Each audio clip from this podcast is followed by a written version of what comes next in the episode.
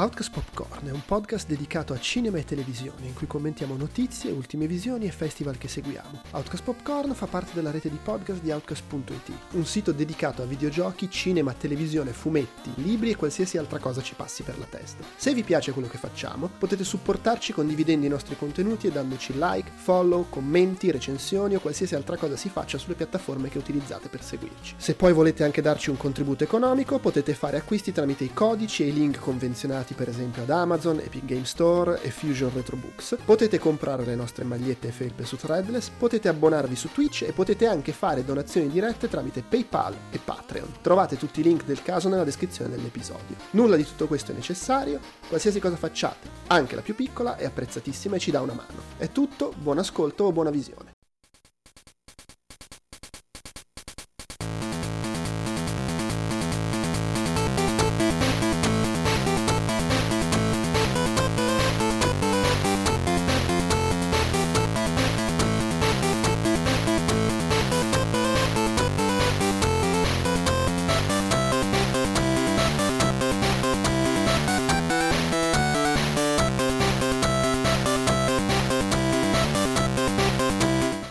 Sono Andrea Maderna, eh, con me oggi c'è il Transformer Andrea Peduzzi Buongiorno a tutti. e non lo so, eh, Francesco, tu eh, non so come se ti voglia- dire ti il vogliamo- sopravvissuto il, il cannibale, il cannibale Eh, Francesco eh, Tanzillo. Sì, sì, Tra, tra- tra l'altro, senza manco farlo apposta, ho detto il Transformer Peduzzi e ci avete i nomi invertiti. Adesso li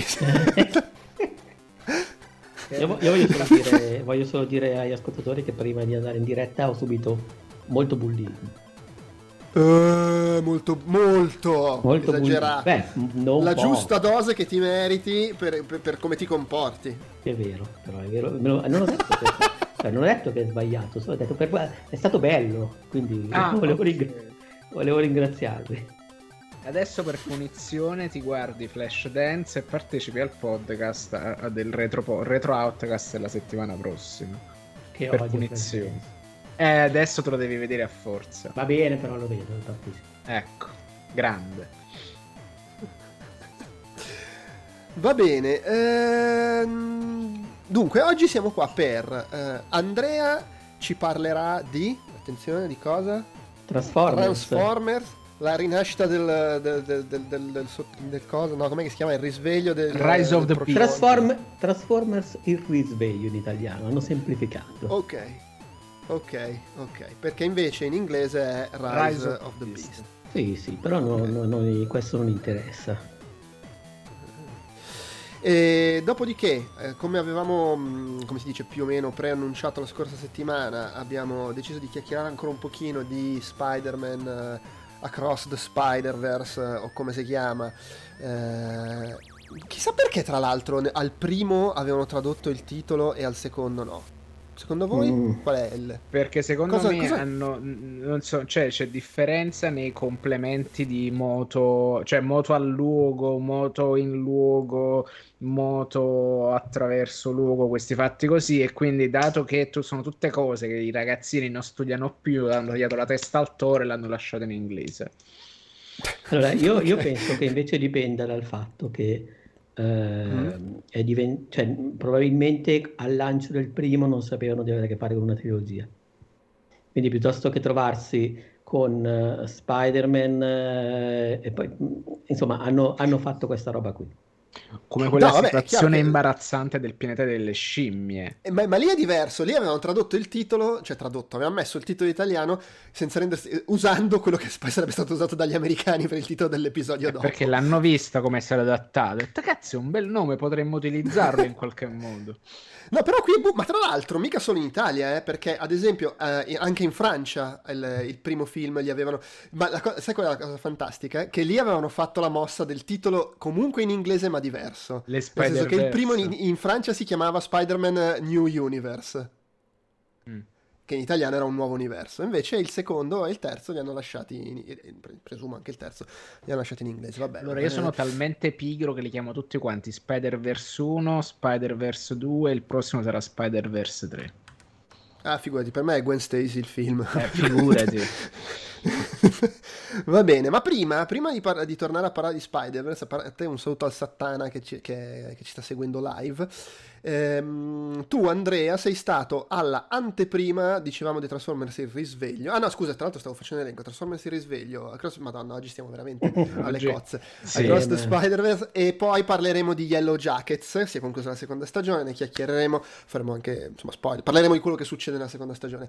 Avremmo voluto parlare anche di Succession, ma siccome io non ho finito di vederlo e mancano ancora un paio di puntate, abbiamo deciso di rinviare la prossima settimana, così ne parliamo tutti e tre. Che rispetto, senza... che rispetto. Che dignità. A me andava benissimo, anche che ne parlavate voi, però e sì, Peruzzi sì. ci tiene ad... Così se lo cavava dal e... cazzo, e invece... No, in realtà, tra l'altro... invece la prossima settimana vi pacco. Ecco. Allora, in realtà anche questo qua, perché così se lo può vedere e può subire quella cosa che chiamiamo il giudizio di Maderna, dove diciamo tutte quante le cose bellissime, poi arriva lui e ce le sconfessa come se fossero un elenco puntato di cose sulle quali sono no, però, però, però secondo me il punto è che dal mio punto di vista Maderna è l'uomo di Succession e anche l'uomo okay. di Pacinco, quindi perché le ho viste spinto dalle... per cui mi... È vero. Diciamo, io sono, sono un è, è, per me è anche l'uomo ten, di ten, tengo alla, di alla Yellow Jacket tra l'altro quindi sì eh, questo Vabbè, per dire che com... senza Jopep non guarderemmo serie televisive, ci guarderemo. No, io, io, guarderei, io guarderei solo merda, merda Marvel, sì, robe sì. Certo, sarei, sarei... Ma a proposito di merda che guardi perché ti pagano per scriverne, parlaci di Transformers. Ah, ok. Allora, dunque, io ho visto Transformers Il risveglio, che è un uh, Transformers del filone post Michael Bay, quindi si va ad agganciare a Bumblebee, che tu tra l'altro Francesco dicevi che era un, una sorta di reboot, giusto? No, è, è, letteralmente un reboot perché ricomincia che è, cioè, la prima scena è quella là che che è piaciuta a tutti e ammetterà su Cybertron. C'ha un design radicalmente diverso rispetto a quello di Michael Bay perché sono banalmente leggibili e simili ai cartoni animati. E parla effettivamente dell'arrivo del primo Transformers uh, sulla Terra che è Bumblebee. E sì ed è sostanzialmente un, uh, un, un, reboot, un soft reboot. Secondo me, questo non l'ho visto. Potrebbe andare in cortocircuito la, la timeline per motivi di retcon. E lo diciamo anche la volta scorsa, infatti Maderna scuote la testa dicendo no. No, è che secondo me tu dai troppo credito all'intenzionalità delle cose, nel è senso vero. che per me Bumblebee e questo, cioè eh, la mia, non lo posso sapere con certezza, ma la mia impressione è che semplicemente abbiano a questo tipo di continuità narrativa fra i vari episodi, lo stesso approccio che ha Michael Bay alla sceneggiatura. Chi cazzo Lì, se ne frega? Okay. Sì, allora, anche secondo me se ne sono sbattuti il cazzo. Nel senso che Ma non, Bumblebee... non, nel senso intenzionalmente cerchi- cambiamo queste cose, proprio no. dico, no, voglio fare questa cosa a posto, tanto è ambientato 30 anni prima, che cazzo ce ne frega. E questo, cioè... ma, ma è, probabilmente è proprio così, perché lo spirito di Bumblebee era questo, a cazzo. Sì, sì. A cazzo. Sì, però, no, ma credo, cioè, Bumblebee non era ambientato negli anni 80? Sì. Era ambientato negli anni 80, però allora il discorso è, è una di quelle cose che è ambientata è ambientato negli anni Ottanta. Linee, a grandi linee, va bene, non è che contraddice gli altri film. Se stai a guardare i dettagli, su, si vedono cose che contraddicono cose che erano state dette in alcuni dei film di Michael Bay. Però anche sti cioè i film di Michael Bay non sono attenti alla continuità narrativa all'interno, non dico dello stesso film, della stessa scena. È vero, eh? ma ci dobbiamo preoccupare. È importante, esatto. Ragazzi, proseguo. Dicevo.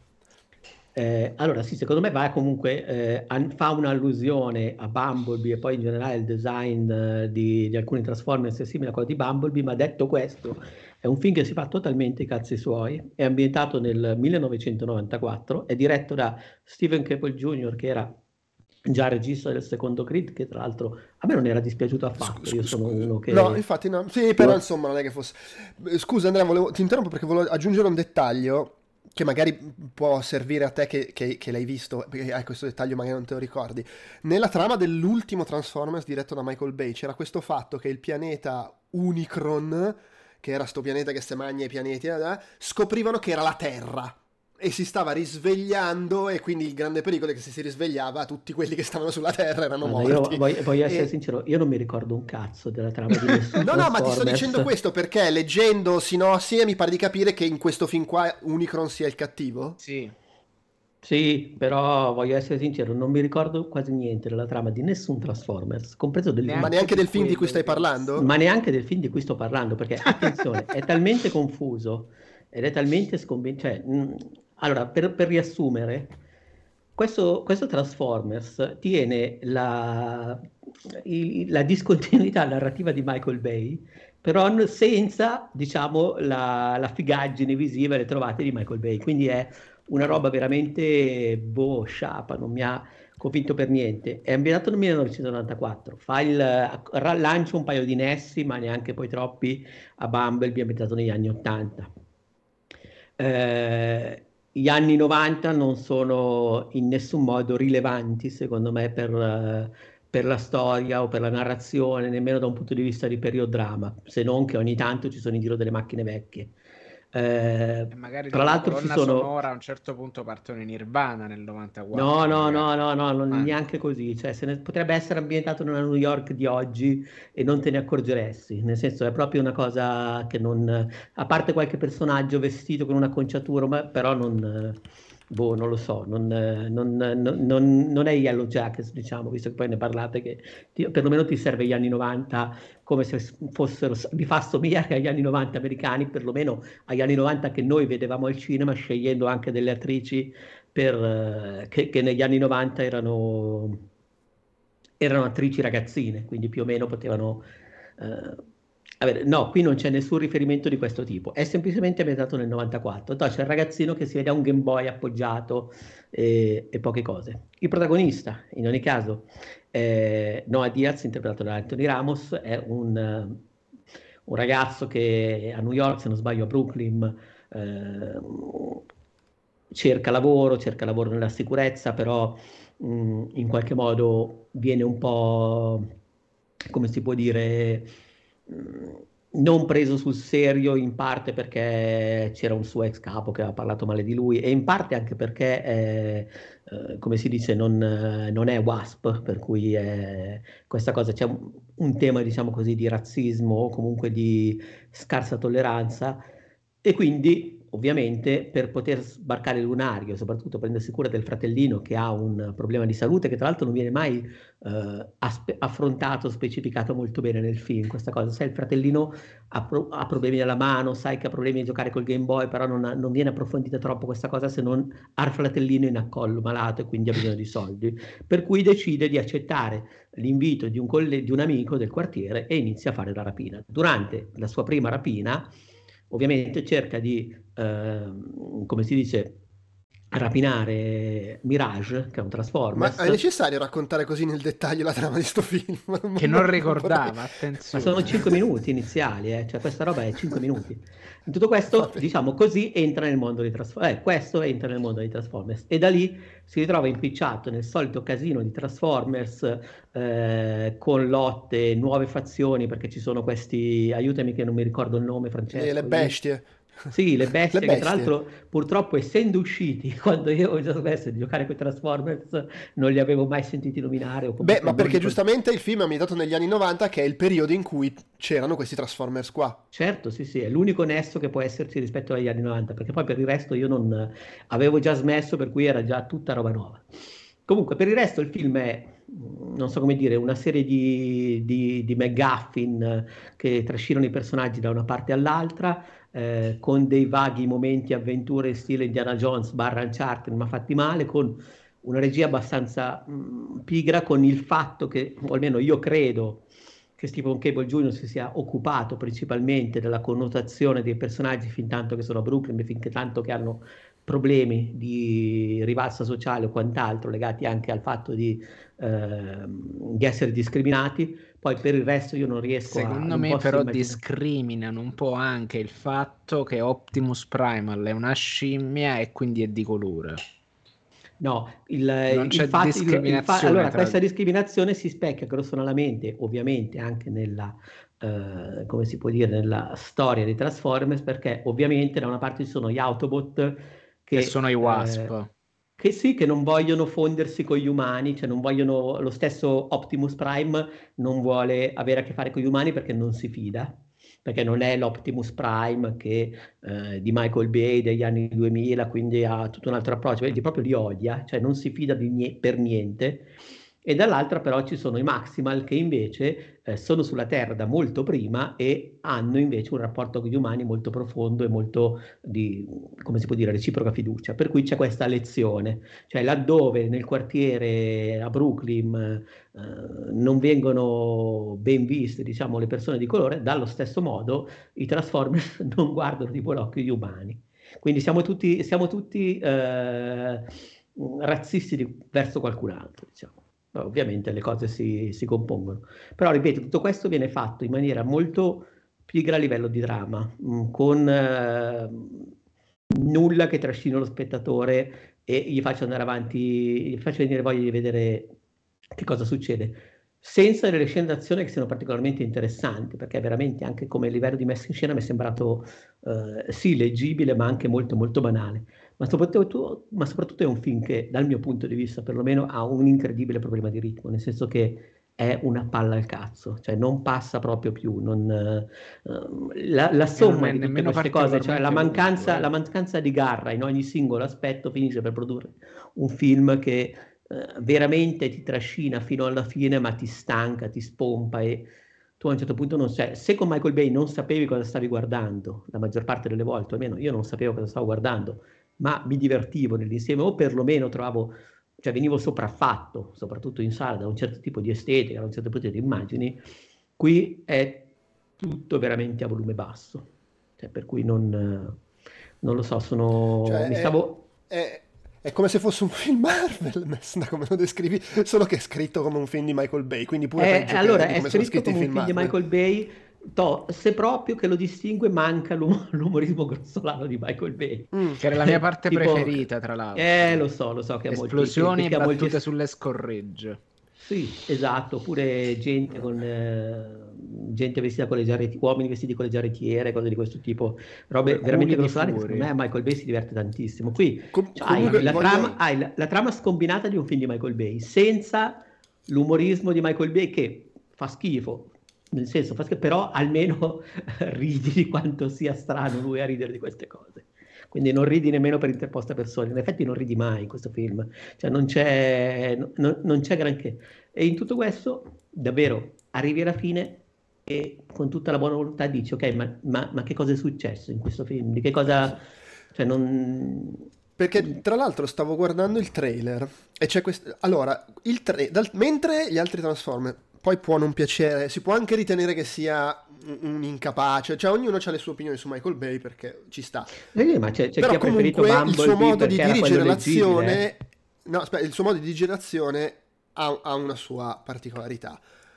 Guardo il trailer di questo qui e il finale del trailer, che è il, fi- classico, il classico finale di trailer con scena d'azione spettacolare di massa che si conclude con robot che salta sparandosi la pose, posizionandosi di fianco all'altro, eh, sarebbe stata eh, fichissima 15-20 anni fa, oggi è uguale a tutte le altre scene, uguale a queste di, di, di, di, di un qualsiasi film Marvel. E quindi, ma...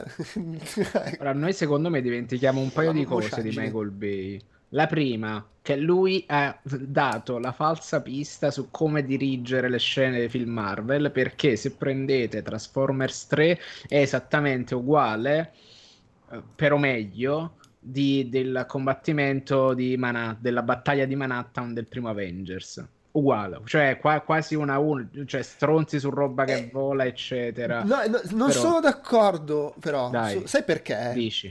Perché eh, da un lato non c'ha la, la, follia di come dirige Bay, dall'altro ha esattamente quello che non ha Bay, cioè è Bay è un'ora di macello dei... e basta, esatto. però lo guardi perché è fichissimo come fa. Esatto. Avengers, a parte che è mezz'ora e non un'ora, esatto. poi eh, è un macello in cui comunque l'azione ha un senso a livello di storia, porta avanti sì, il racconto, i personaggi e le cose, che è quello che manca spesso nei Marvel recenti, cioè la mezz'ora finale è solo esplode tutto per mezz'ora, è senza vero. però essere chissà perché che diciamo, bellezza. la sceneggiatura di cioè Wedon poteva essere un porco eccetera eccetera però questa parte legata al sapere quello che, cioè, quello che guadagnava Bay era un campo visivo.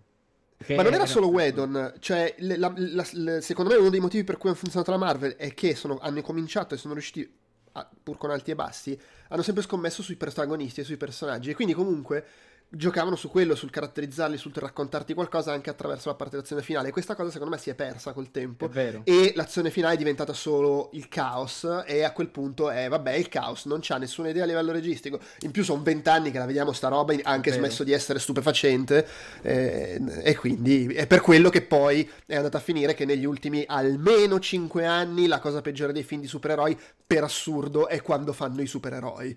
E l'altra cosa, tra virgolette, sempre legata a Bay che sottovalutiamo sono le interazioni di questa roba che sono colossi di computer grafica, però sono le interazioni perché sono interazioni dei, dei, dei, tipi con l'ambiente. Perché quando tipo vediamo un missile sparato, da qualche parte quando attiva qualcosa esplode e quell'esplosione è reale. E questo è riguardando Jurassic Park è quasi lo stesso approccio che aveva alla computer grafica Spielberg quando faceva i dinosauri.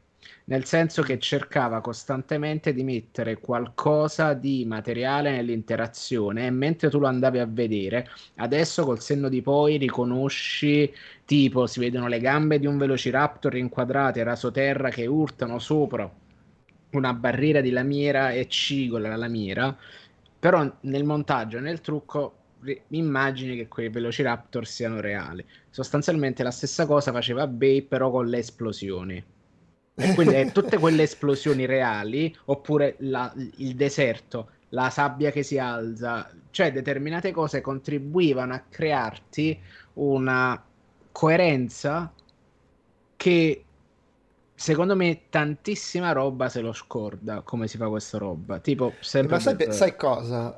Le, sai, sai, cos'è? Sì. È che adesso non per togliere all'intuito di Spielberg e, alle decisioni prese, c'è anche che all'epoca non aveva scelta, esatto, nel senso che esatto. non poteva permettersi di fare tutto al computer, do- doveva comunque infilarci della... era veramente il primo film che usava così tanto le, la computer grafica per fare delle cose che dovevano risultare realistiche. Esatto. E, e lì fu anche adesso il problema è che non è più necessario, non perché l'effetto sia necessariamente migliore, però adesso puoi comunque è sufficientemente buono il risultato che diventa una scelta. Eh, ci tengo a usare roba fisica, e anzi adesso è diventato addirittura un dis, un, una medaglia d'onore. Ah, eh, hai visto? Cioè, ci abbiamo messo la roba fisica, lo dicono nel, nelle interviste, sì, nei press junket, tipo, eccetera. Sai, quando, dis, quando uscì, cioè, mo recentemente è uscito quella cosa che tipo Uh, Guardiani della Galassia 3 è il film che utilizza più effetti speciali pratici della storia del cinema. Fatti così. Sì, perché ci sono, beh, que- sì, perché ci sono tipo 400 cristiani con le fattezze di animali che vengono inquadrate per due secondi e quelle sono maschere e quinti con- conterà come troppo. Vabbè, okay.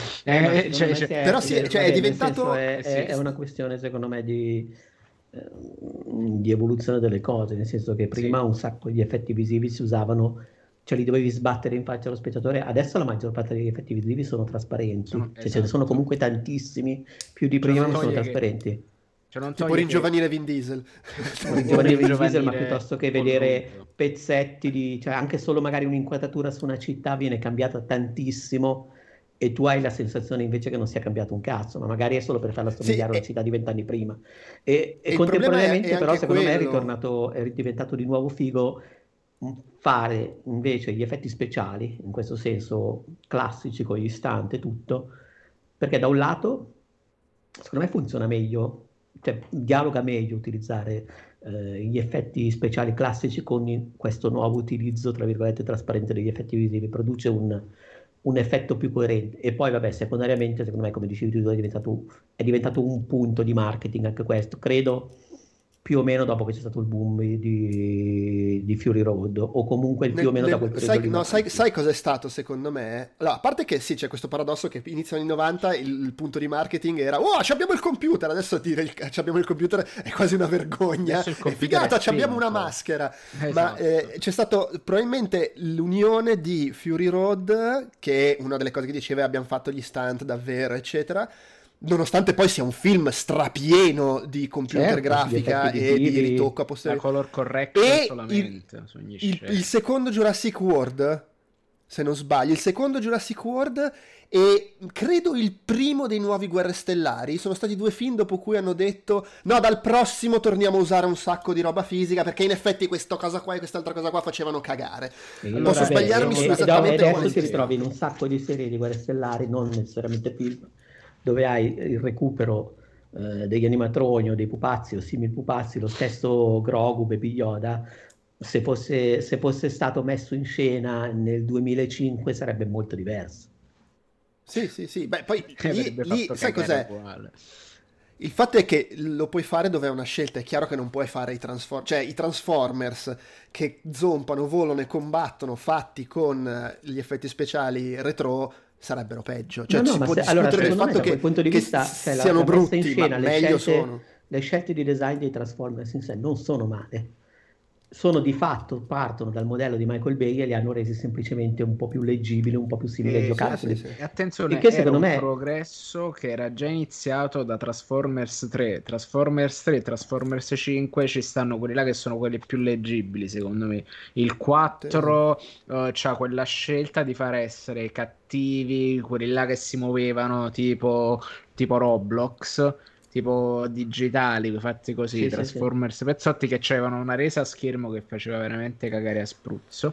Però poi sono ritornati con tutto, con tutto che gli effetti, gli effetti visivi, computer grafica di Michael Bay erano una spanna sopra comunque a certo. tantissime produzioni. Eh. Eh certo. Beh, ma perché lui è uno, contrariamente magari a quello che succede nel film Marvel e probabilmente anche in questo, è uno pare, perché poi non lo so, io non è che lavoro con lui, pare che lui sia super cagacazzo, cioè lui è uno che segue proprio anche tutta la parte di produzione degli effetti speciali, sì, sì, sì. esattamente come segue il lavoro sul set. Ma non, non ci dimentichiamo. E pare, che, e, pare che Hollywood... estre- e, e pare che nonostante questo sia anche estremamente efficiente e puntuale nel consegnare il lavoro. Quindi allora, noi fine... lo dimentichiamo, ma Michael Bay è uno dei registi più apprezzati e stimati dai registi più seri in circolazione. Esatto, esatto. E poi c'è, cioè, gli sì, piacciono le in generale lui riesce a utilizzare dire. il budget in maniera molto molto efficiente anche da questo punto di vista poi pare nel senso sono cose che ho letto interviste così quindi magari sono tutte cazzate però stando a quello che si dice è anche molto molto in gamba nel non far salire il budget ma contemporaneamente valorizzare usare bene quello che ha e poi soprattutto veramente lavorare nei tempi previsti lui è uno dei no, registi no, poi, cioè, ragazzi, io, io, questa cosa lo, lo, l'ho già detto una volta, secondo me Michael Bay è un po' tipo Tony Scott, cioè uno che a posteriori eh, può continuare a non piacerti, però i film poi di Tony Scott, se tu guardi film che quando sono usciti erano potevano sembrare, ah beh, videoclippare, eh, in realtà li riguardi dieci anni dopo, dopo e uno, cioè ti, non, non, solo è, è, va nelle due direzioni la cosa, ti danno secondo me meno fastidio dieci anni dopo se ti davano fastidio quando sono usciti perché ti rendi conto di quanto hanno influenzato tutto quello che è uscito dopo cioè tutto, un sacco di roba che è uscita dopo e quindi ti sei anche abituato a quel modo di fare le cose in maniera meno brutale, perché è un po' qui, un po' lì, ma... e quando vai a rivedere il film vecchio dici, ah vabbè, ma no, in realtà è una roba normalissima, anzi oggi girano tutti così quelli che fanno azione. Secondo me questa cosa è successa a Tony Scott, è successa anche a Michael Bay, la differenza fra i due è che a Tony Scott interessava un attimino di più la sceneggiatura, eh, e quindi è anche un po' più facile no, no, ma attenzione, a posteriori cioè, film. Pare che a Michael Bay la sceneggiatura interessi, è che hai gusti. No, vabbè, allora, mi... e, e sono d'accordo, la sceneggiatura gli interessa, perché altrimenti lui non farebbe, cioè, i suoi film durano 2 ore e 40 delle quali un'ora è gente che parla. Il problema è che dice cazzate. Quindi non è che non gli interessa altre, la, la, storia, è che prende cattivo gusto. Però, per esempio, se ci ricordiamo, tipo, cioè, poi parliamo di Transformers, ma sempre tiriamo fuori dal discorso quelli che sono i film seri. 13 Hours, uh, o era 13, uh, sì, 13 Hours, hours sì, il Bengodi. Uh, esatto, che, che, che cazzo, ma lo stesso, l'ultimo che ha fatto Ambulance è completamente pazzo, sì. è un film pazzo. Sì. A me è piaciuto Però tantissimo. comunque c'è una trama, sì. Um, sì, sì, no, ma infatti Michael Bay potrebbe eh, dire: eh, no, no, ma tranquillo, ragazzi, dammi tu la sceneggiatura che vuoi e io ci metto sopra il film. No, no, lui caga il cazzo sul film e pare che si diverta anche che, che anche l'umorismo lui lo voglia così. A lui piace quella roba. Allora, c'è da dire una cosa, le... Michael Bay secondo me va in coppia, non c'entrano nulla l'uno con l'altro, ma per altri motivi vanno in coppia, lui e Zack Snyder. C'è un fatto, Bravo. Michael... sono entrambi secondo me molto convinti di quello che fanno. La differenza è che non credo che Michael Bay sia convinto di essere il gran poeta di sto cazzo che invece Zack Snyder è convinto di essere. Secondo me Michael Bay ritiene di essere il serio manovale del, dell'industria. Michael Bay, eh, eh. Snyder invece crede di essere di star sì, Michael Bay non ti metterebbe mai tutta, cioè non ti racconterebbe mai l'epica o un certo esatto. tipo di esatto. cose, nel senso che quando lo fa è il primo, è il primo a non crederci. Sì, cioè, quando, quando lui fa, è, è, quello, cioè, quando uh, Bay fa, loro fanno la stessa, perché fanno la stessa cosa, cioè, so, adesso, io ci voglio bene a sto genere di film, ma sono le puttanate per bambini. È vero. Ok? Michael Bay le puttanate per bambini le fa con John Turturro in mutande che si caga addosso. Zack Snyder sì, le fa con, Henry, con, con, cosa? con Ben Affleck e Henry Cavill in posa plastica che fanno dei discorsi sui massimi sistemi che pare che li ha scritti mia figlia di 8 anni. Eh, questa è la differenza tutto qua. Comunque, potrà, possiamo anche chiudere su Transformers, che voglio dire, che, sei anche sono, mezz'ora che sono... stiamo a parlare di tutto tranne che del film. Eh, Volevo solo aggiungere una cosa, visto che siamo stati dieci minuti a parlare fra la settimana scorsa e questa di Continuity, eccetera, sono andato a curiosare, spoiler sul nuovo Transformers, due cose. Uno, effetti- effettivamente qui il cattivo, la grande minaccia è questo Unicron, che è il pianeta che si mangia i pianeti, però in realtà mi confermi Andrea, il finale che è il finale di Avengers, cioè c'è il portale che per far arrivare Unicron e riescono a impedire che arrivi. Quindi tecnicamente al momento non è ancora stato sconfessato quello che succede in Transformers di Michael Bay, nel senso che magari ci sarà un altro film che ci spiega come ha fatto Unicron a integrarsi in col pianeta c'è, Terra. Perché c'è, il, c'è, in produzione già il prossimo film di Transformers, si chiama Beh, Transformers. È un film d'animazione One. quello però. E allora va Quello è un film d'animazione. Cioè, vedi, cioè stanno facendo di tutto per non farmeli vedere questi film. Aspetta, devo aggiungere un'altra cosa. C'è la la, una scena sul finale no. in cui uno dei personaggi viene invitato a unirsi a un'organizzazione segreta governativa che si chiama G.I. Joe. Ah, così no, così. È arrivato! È lui, ha suonato il citofono per chiederti se entri nei G.I. Joe. No, ma, scusa, realtà... la, spoiler, la spoileri così, questa scena post La spoiler così, vaffanculo! Ma quindi praticamente c'è ancora speranza di vedere Baronessa che ricordiamo nel film di Cobra Kai lì, di quel, del, del samurai di Egeggio era interpretata da Ursolita la tipa di, della casa di carta grande momento fetish uh, beh, pre- perdonami ma la preferivo in versione Sienna Miller eh, in quello di allora sì però attenzione. No no capisco però ecco, secondo me Sienna, quello è quello secondo me è uno dei film in cui Sienna Miller è più stordente in assoluto. Cioè, mi ricordo, mi è rimasta impressa nella retina questa scena in cui tipo lei esce da una porta con sta camminata cazzutina e madonna che, che, che Con la classica camminata da personaggio di Steven Soderbergh. Allora, lui tra l'altro ha quella, quella, ricerca per gente bellissima, perché ci sono adesso i meme del, de, della mummia dopo tanti anni, dicono cazzo erano tutti quanti bellissimi in quel film. E Sienna eh, Miller sì. non nega questa cosa, però la Ursolita baronessa, pure là ci Va sono benissimo. diversi layer, cioè il tacco, gli occhiali, la Spagna, Madrid, quindi... Beh, va bene tutto. Dai, dai, andiamo avanti, anche perché tra l'altro in chat c'era, non so se ha retto a questa mezz'ora di discussione sui Transformers, però c'era Vito Juvara che diceva che eh, ha trovato bellissimo da vedere ma noioso Spider-Man Across the Spider-Verse e che non gli è piaciuto il finale, il finale troncato insomma, ma che era contento perché almeno il film è finito. e, sai, e... ci sono diverse persone che mi hanno detto che il finale non è piaciuto. Ho detto ragazzi non si vede Il finale, non... vabbè esatto. ma quello ci sta, il, soprattutto considerando che non è minimamente annunciato il fatto che sarà una prima parte, ci sta che La stessa cosa lascia, sono, mi, mi lascia di pietra. Sì. Parla, allora, parliamo di Across the Spider-Verse, lo dico subito, parliamo con spoiler, ne abbiamo parlato la settimana scorsa senza fare spoiler, quindi eh, adesso non è che necessariamente partiamo dicendo chissà cosa, però ne parleremo e diremo sicuramente cose svolte di trama. Faremo eccetera, nomi e cognomi. dal finale. Esatto. Allora, prima di tutto, Beh... allora, però partiamo dal finale prendendolo alla lontana. Il montaggio in quel momento è clamoroso, secondo sì, me. Sì. No, ma allora il finale, secondo me, eh, ci sta che a me ha dato più fa- è, è, è, paradossale, ma forse no.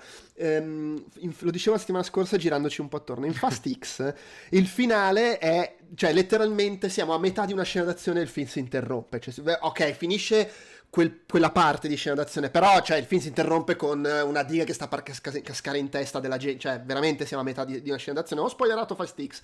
E...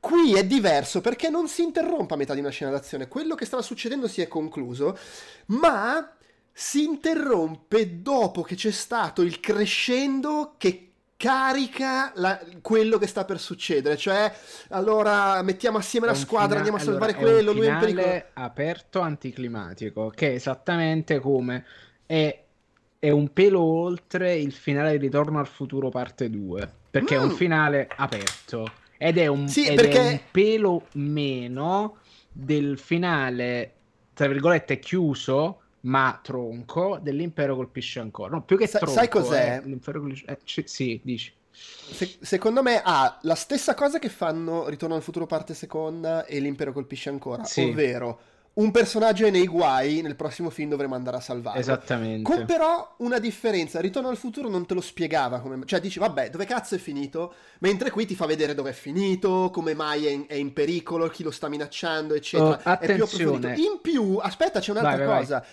Qui aggiungi un altro fatto, c'è anche l'altro lato, ovvero ti fa vedere questa cosa, il gasamento di Gwen Stacy che ha messo assieme il gruppo, adesso andiamo a rompergli il culo, no, fra Per la gioia di tua figlia, tra l'altro. tra, tra l'altro. No, ma no, poi è bello, cioè, è bello come saltano fuori lei, i due personaggi nuovi che comunque sono figli di questo film, tornano quelli del primo film, tutti assieme, cioè c'è proprio quel momento di, ah, figata, no. Eh, fermo restando che a me il film è piaciuto tantissimo e mi sarebbe andata benissimo se fosse andato avanti. Però effettivamente io in quel è momento ci ho avuto un attimo di Madonna, ma deve esserci. Quindi adesso c'è ancora una scena d'azione. Ma da quant'è che sta andando avanti il film? Mi sembra un po' troppo. Eh? E infatti no, cioè era la fine. Ho avuto la stessa sensazione anche io. Uh, sai cosa però? Allora, mh, uh, qui ti dà delle cose che il finale di Ritorno al futuro risolveva col trailer. Perché, eh no, sì, è vero, eh, qui non c'è il trailer. Ma il trailer tu sapevi che... Eh, cioè, sapevi che ci sarebbe stata una parte 3 perché comunque sì, che, metteva... che finiva nel Far West. E Ragazzi, qua la parte non c'era, di... non, c'era, non c'era internet all'epoca e non sapevamo un cazzo. E nessuno rompeva io ero un c'era, c'era il trailer alla fine del film, però. Certo, però tu prima quando entravi in sala ti trovavi il film tronco, ti gira, cioè, nel senso... Eh, ma, ma anche qua, Andrea, cioè, allora, noi sapevamo che ci sarebbe stata una seconda parte, lo sapevamo noi, la stragrande maggioranza della gente non ne sa un cazzo. Non solo, hanno completamente omesso questa cosa nel marketing, nei trailer, non c'è scritto all'inizio prima parte, al punto che manco io ci pensavo, esattamente eh, come con Fast X. Allora, però, no, no, no, ma io sono, allora, io sono d'accordo, nel senso che io... Eh, quando c'è stata quella parte finale lì, tra l'altro quando ti ho scritto subito dopo uscito dal cinema per dirti come l'avevi presa, perché anche a me aveva un pochino raffreddato sul momento, cioè nell'immediato. Non di meno, me, ma è durata mezzo secondo, poi ho detto, ah vabbè, che cazzo me ne frega, nel senso, sono anni che ormai mi sparo la roba... Eh... No, no, certo. Eh, beh, però, però, è raro che siano. Adesso è il momento perché appunto anche Fast X è così. Però è abbastanza. C'è lo stesso Dune che è prima parte. Comunque ha un finale che chiude un pochino di più. Ragazzi, cioè, lo, stesso, ri- lo, stesso, Ritorno al futuro 2, visto che abbiamo tirato sui morti, chiude sì. e poi parte nel West, che per carità non è esattamente sì, come la fine di Ritorno al futuro, che invece era il finale classico aperto del primo, intendo, con loro che vanno nel futuro, ma poteva pure non esserci un sequel. Qui esatto. no, no, in realtà al futuro hai... 2 chiudo, chiude tutto e letteralmente negli ultimi 5 secondi introduce il problema che sarà il 3.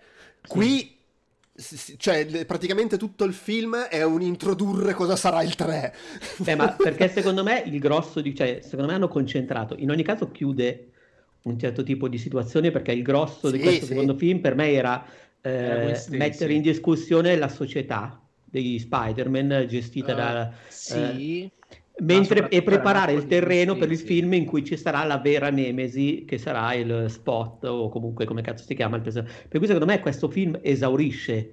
Cioè è un film dove ti viene portato portata alla tua attenzione il, il fatto che esistono degli Spider-Man vecchi Matusa, amici del governo, che non vogliono cambiare lo status quo perché sono comunque dei conservatori, tra virgolette, e diventano loro i nemici nel momento in cui una nuova generazione di Spider-Man, che sono quelli anarchici, infatti non a caso c'è il fatto che ci sia lo Spider-Man punk, che sembra la macchietta, però in realtà è il, ti dà la chiave di lettura del punto, cioè che comunque bisogna anche a un certo punto rompere le regole sia in termini no, narrativi. Lui, lui che... è fantastico.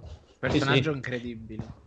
Beh, però, però allora, è vero quello che dici, cioè comunque il film ha un suo percorso che chiude, ciò non di meno, no, la, no. La, questione, altri, la, questione, dei conservatori è tutt'altro che risolta perché bisogna ancora, nella migliore delle ipotesi, convincerli che si sbagliano. Eh, Spot è stato introdotto e formato come cattivo, ma lo affrontano nel prossimo film. Certo. È stata introdotta la questione di lui che è nell'universo sbagliato che verrà risolta nel prossimo film, cioè di fatto tutte le questioni rimangono aperte e allora l'unica questione che... no però in, genera- è... però in, generale il punto è che qui loro si riformano come gruppo non sto dicendo che sia un film sì, sì, sì, tra virgolette autosufficiente a livello narrativo no, no, non chiaro. lo è. Cioè però quello, quello, che dico è che è, tant'è che ti dà questa impressione, cioè nel senso secondo me è abbastanza normale dire ah ma quindi adesso fa avanti ancora mezz'ora?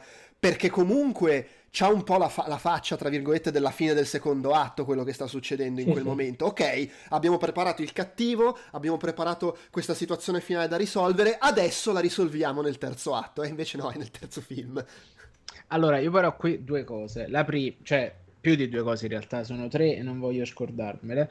Probabilmente una, una su due su tre me la dimentico. E, allora, secondo me l'unica cosa che veramente conchiude l'arco eh, che chiude è l'arco di Gwen Stacy perché c'è il problema col padre sì, e tutto sì. e sotto questo punto di vista il meme del film di Gwen Stacy che ancora una volta è il meme Maderna è vero perché quello prende tutto l'arco risolto, chiuso e tutti quei problemi legati a quel personaggio sono risolti in maniera anche tra virgolette funzionale alla trama perché dici, allora, Beh, so, se sono, tu eri il capitano... Sono, lo, lo dicevo l'altra volta, sono quantomeno coprotagonisti molto più di quanto non lo fossero Miles e Peter nel primo film, perché lì comunque Peter era al servizio era, esatto. dell'arco narrativo di Miles, mentre qui loro hanno entrambi un, un, arco quasi indipendente l'uno dall'altro. Esatto, è anche abbastanza parallelo o omologo per la natura stessa Chiaro, di sì, essere sì. Spider-Man, tra l'altro. S- sono legati, però nessuno dei due esiste in funzione dell'altro personaggio. Esatto. Sì. Esatto. Qualcuno parla di patate intanto. Parlando, secondo me stava parlando con Alexa che stava, stava facendo la, spe, la, la, spesa per telefono, Beh, come Ma poi il film si apre con tipo 20 minuti abbondanti di Gwen Stacy nel suo universo. Beh, ma, ma, ma, ma secondo me il fatto di dare così importanza a Gwen Stacy è, da un punto di vista narrativo, Vabbè, prima di tutto è banalmente figlio del momento e ci sta ed è ottimo che, sì, sì. che nel senso sia, sia una cosa così. E poi è davvero un film corale, perché riprendendo, c'è cioè un film corale, un film su loro due che parte dal punto di vista di voi stessi, e tra l'altro riprendendo, non è solo come quello prima, um, riprendendo quella che è un po' la... perché poi vabbè è un film che fa un sacco di... Ah, ti prende la parte, il livello, la chiave di lettura dei Matusa con la loro società, che sono un po' tipo gli analoghi della società dove c'è Owen Wilson, il Loki, e eh, contemporaneamente però eh, li utilizza per eh, fare tutto un discorso metanarrativo sulle regole del racconto che secondo me non è molto lontano da quello che avevano fatto in Telego Movie e tra l'altro secondo me sempre parlando di Telego Movie del primo il personaggio di Miles è esattamente una dire, un'anomalia esattamente come lo poteva essere il, si dice, il personaggio di Lego Movie e Gwen Stacy all'inizio nel primo film poteva essere l'equivalente dei Lucy di Lego Movie, mentre qui porta molto molto avanti quel personaggio lì, secondo me loro, loro fa, parlano sempre, cioè portano avanti quel discorso lì esattamente nello stesso modo, perché anche Lego Movie a un certo punto utilizzava il racconto per parlare delle regole della narrazione, del gioco, eccetera, eccetera, eccetera, perché faceva tutto il discorso meta allo stesso motivo ed è anche in quel caso c'era il tema delle regole da custodire e l'anarchia che invece le deve mettere in discussione. Quindi di nuovo era giovani contro vecchi, tema era anche il tema delle... di micere le macchine. Sì, per mm. certi versi sì, però lì era una cosa più... aveva una cosa sì, più un nucleo familiare. Io qua ci ho visto proprio un parallelismo con, con il discorso di, dell'Ego Movie completamente e anche nei due personaggi, nella loro connotazione. Però di nuovo anche in Delego Movie Lucy non era così ben costruita, così protagonista come era ancillare rispetto a come, anche se all'epoca sembrava mh, dirompente per certi versi, però era molto più ancillare di come è Gwen Stacy qui, che invece si, Beh, si ma, gioca. Ma poi mi sembra anche normale, nel senso, se fosse di nuovo un film solo su Miles Morales, non ce, non ce, n'era abbastanza per farci due film. Ha anche senso che nel momento in cui hai due protagonisti hai abbastanza da raccontare perché non ti basti un film solo. Cioè, potevano sì, essere sì. due film separati questi, eh. Sì, sì. Al di là che Vabbè, poi, poi, le cose sono collegate, fatto, per carità, quello che succede a Gwen è funzionale al fatto, nel senso, come si risolve la storia di Gwen, chiaramente è funzionale a quello che vuole fare Miles, cioè rompere il canone del, del, del, delle origini degli uomini ragno, che deve essere sempre la stessa roba, la stessa sbab- Tra l'altro, parentesi, allora, c'è stata, eh, io, c'è stata un'emergenza piscia di mia figlia quando Gwen Stacy era lì in, camera col, in casa col padre sul finale e quindi io mi sono in realtà perso il momento esatto in cui si risolve quella cosa. Cioè, le, che, che, lei arriva eh, e poi lui le dice che non è più diventato capitano e quindi cosa succede? Non, lei non capisce è più che, capitano, che lui si è dimesso. Che, è, che lui si è dimesso e tipo l'universo non collassa. È questo il punto? Sì, esatto. Sì, l'universo okay, quindi lei già vedi che che si può fare, ci sono dei modi per sovvertire quello che è, tra virgolette, il canone. E, e lei ha il braccialetto di Spider-Punk perché l'aveva raccolto? No, cos'è aveva il braccialetto di Spider-Punk perché glielo aveva lasciato, dato che era stata, tra virgolette, radiata dal corpo dello, ragn, del ragno verso, era sì. praticamente una cosa che gli lascia Ubi Brown alla porta del suo universo come regalo quindi è praticamente un. Però scusa, lui l'aveva. l'aveva lui quando, quando, dice avete rotto il cazzo, me ne vado. Lui apre il portale e se ne va mollando sì. lì il braccialetto. No, gli sì, sì, mi ricordo chiaramente. No, no, lui sta uscendo. Lui dice basta, andate a fanculo. Adesso non letterale, ovviamente. Si toglie il bra- apre il portale, si toglie il braccialetto, lo butta lì e- ed esce dal portale. Mi ricordo nettamente no, com- questa cosa. No, gli viene tipo consegnato tipo, tipo pacco regalo praticamente. Eh, e la scena è qualcun altro. Secondo me, no, è Ubi Brown. Ma Ubi Brown, Parker. È Ubi Brown, probabilmente. E ma come fa? Aspetta. Lui, guarda, sono, sono sicuro, uh, lui, ah, perché, perché sì, il, punto di quel momento lì che dice Peter... io me ne vado, non ne voglio più sapere di voi, quindi vi mollo qua il allora, bracciale. Potrebbe essere, il bra... potrebbe essere che Peter Parker glielo ha fatto avere mm. perché la prima cosa che fa Gwen Stacy è andare da lui a bussarlo dopo che ha messo... Eh no, sì, poi quello l'ho visto. E quindi probabilmente è questo. Sì, eh... sì, gliel'avrà mandato lui. Sì.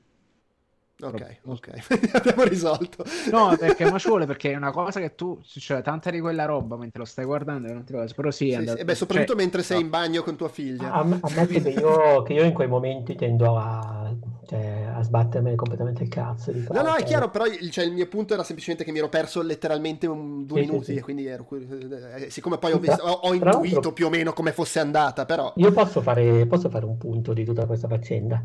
Certo. Eh, allora, lui teoricamente è l'anomalia perché lo Spider-Man arrivava da un altro universo e va bene. Cioè, perché il ragno arrivava da un altro universo. Sì, sì, chiedo scusa. Ma e lì c'era, eh no, già, eh... lo, c'era già lo Spider-Man. Ma volendo invece parlare della, del fatto cioè, è un universo in cui non è nato Spider-Man perché quel ragno è finito da un'altra parte e quell'universo è andato a puttane, perché è quello in cui sì, si ritrova alla fine. E...